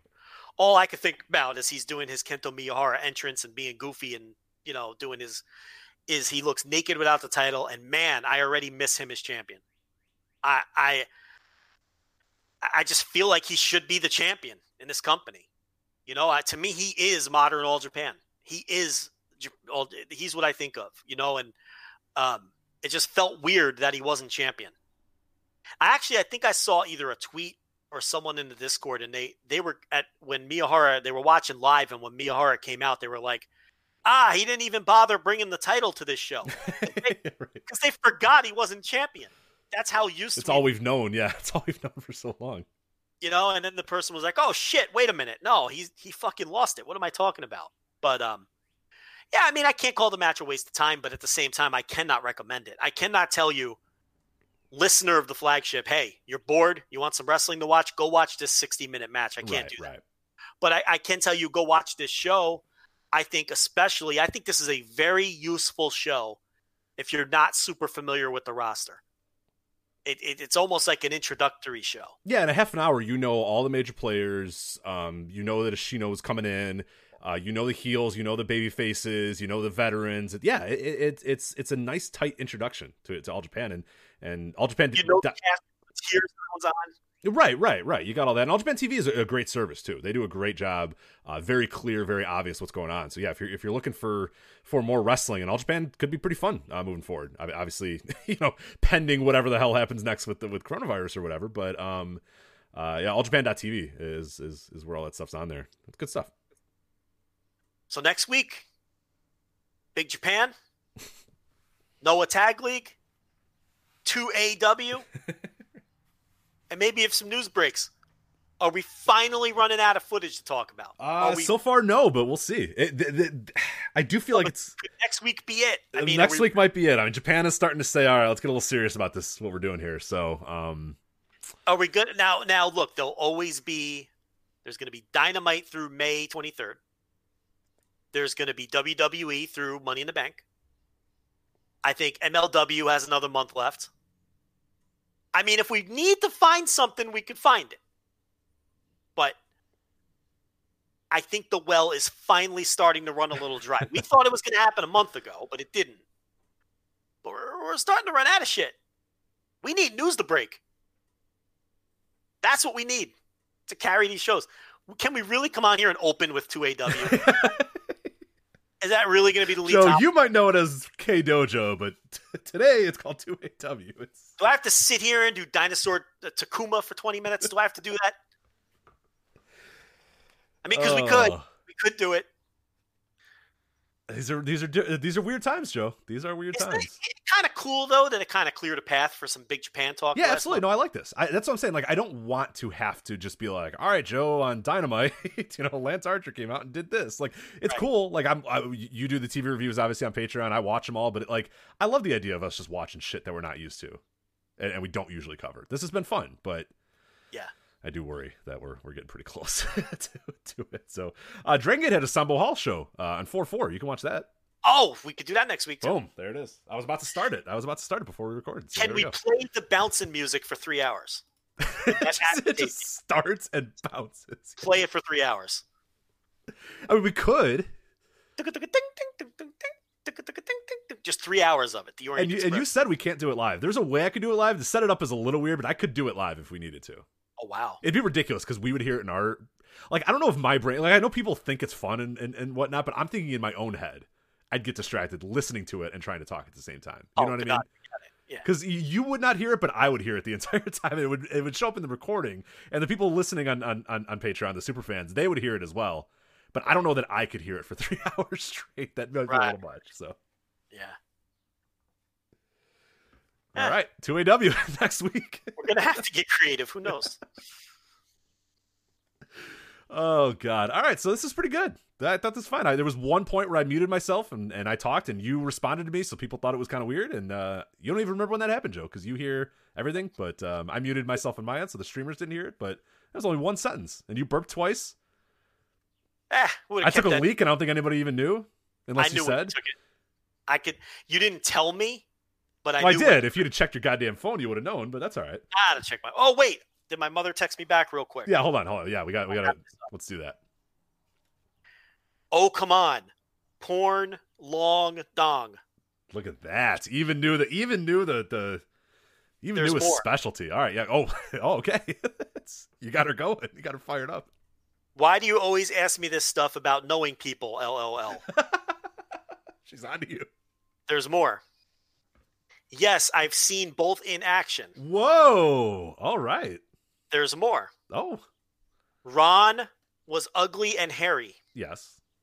Okay, that's stop. That's it now. Oh, that's it. Oh, I was wondering what her take on Jenna was. There's no no take on John Holmes. Just the Ron. oh, on, on John Holmes. Oh, right. Oh, I forget. You asked about Holmes and and, and Ron. I Jeremy. asked Ron Jeremy and John Holmes. So We could assume that she knows Jenna Jameson. Like that's that's no question. She knows. Jenna Jameson. Yeah, I mean, she's watched Private time. Parts. She's watched I Private Parts. She knows. I would ask her, but she might not answer, and we're running out of time. But I'm sure she knows Jenna Jameson. But uh, I like this new bit. Joe texts his mother during the show. right. She's gonna get onto you though. She's gonna start demanding some of this money too. She called them dongs. Said, I do like that. I don't know if my mother would call anything dongs, but Yeah, big dong. yeah, long, long dongs. Oh, long dong. That's what it was. Long dongs. Okay. Maybe she doesn't respect the girth of Jeremy. I'm not asking her that. Yeah, please don't. Yeah, that's I'll ask my mother if she respects the girth of Jeremy. Well, report. That's so. That's our hook for next week. That's our hook for next week. Joe's mom responds to Joe's text about girth. Is is um, Yeah. That's what you got there. Anyway, all right, that is it for us on our maiden voyage here, the Voice Wrestling flagship live. If you are listening on demand or you're listening on, on your podcast app, we we still appreciate you, still thank you. But if you want to listen live like our folks did, uh, voiceofwrestling.com slash Patreon, patreon.com slash voice of wrestling, the $10 tier. Uh, we have a WrestleMania uh, instant reactions that we mentioned are on the $10 tier as well. $5 tier is still getting stuff. I got the Lavelle look back, uh, looking at the 2000 WCW spring break. That is up this week. Joe's tier reviews are still up there. News updates are still up there all that other stuff's going on. Uh, we might do, might, might. We're gonna see. I might do a trial run of the Q and A's this weekend and try to kind of work that out before we launch it into the uh, the actual flagship. So uh, keep an eye out for that. That'll be a ten dollar tier. We'll get that information um, as well. But uh, yeah, I thought this was pretty good, Joe. We went live and it was fine. I told you it'd be fine. Yeah, Same business always as do. usual. Business as usual. And these people waiting and, and chomping at the bit for you to say something bad. It was me that I, I got canceled. What did I? Oh, because I called Tegan Nox. I, I said I said Tegan Nox was good at crying. So. You got canceled twice. Which is a shame because I like Tegan Nox. I like her a lot. could do I could do a joke. So a Jew, a black guy, and an Italian walk into There a we go. All right, we gotta go. we got so close. We're only two minutes off. Anyway, uh, for Joe Lanza, I'm Rich Kraetsch. We'll see you guys next time on the Voice Wrestling flagship podcast. Take care.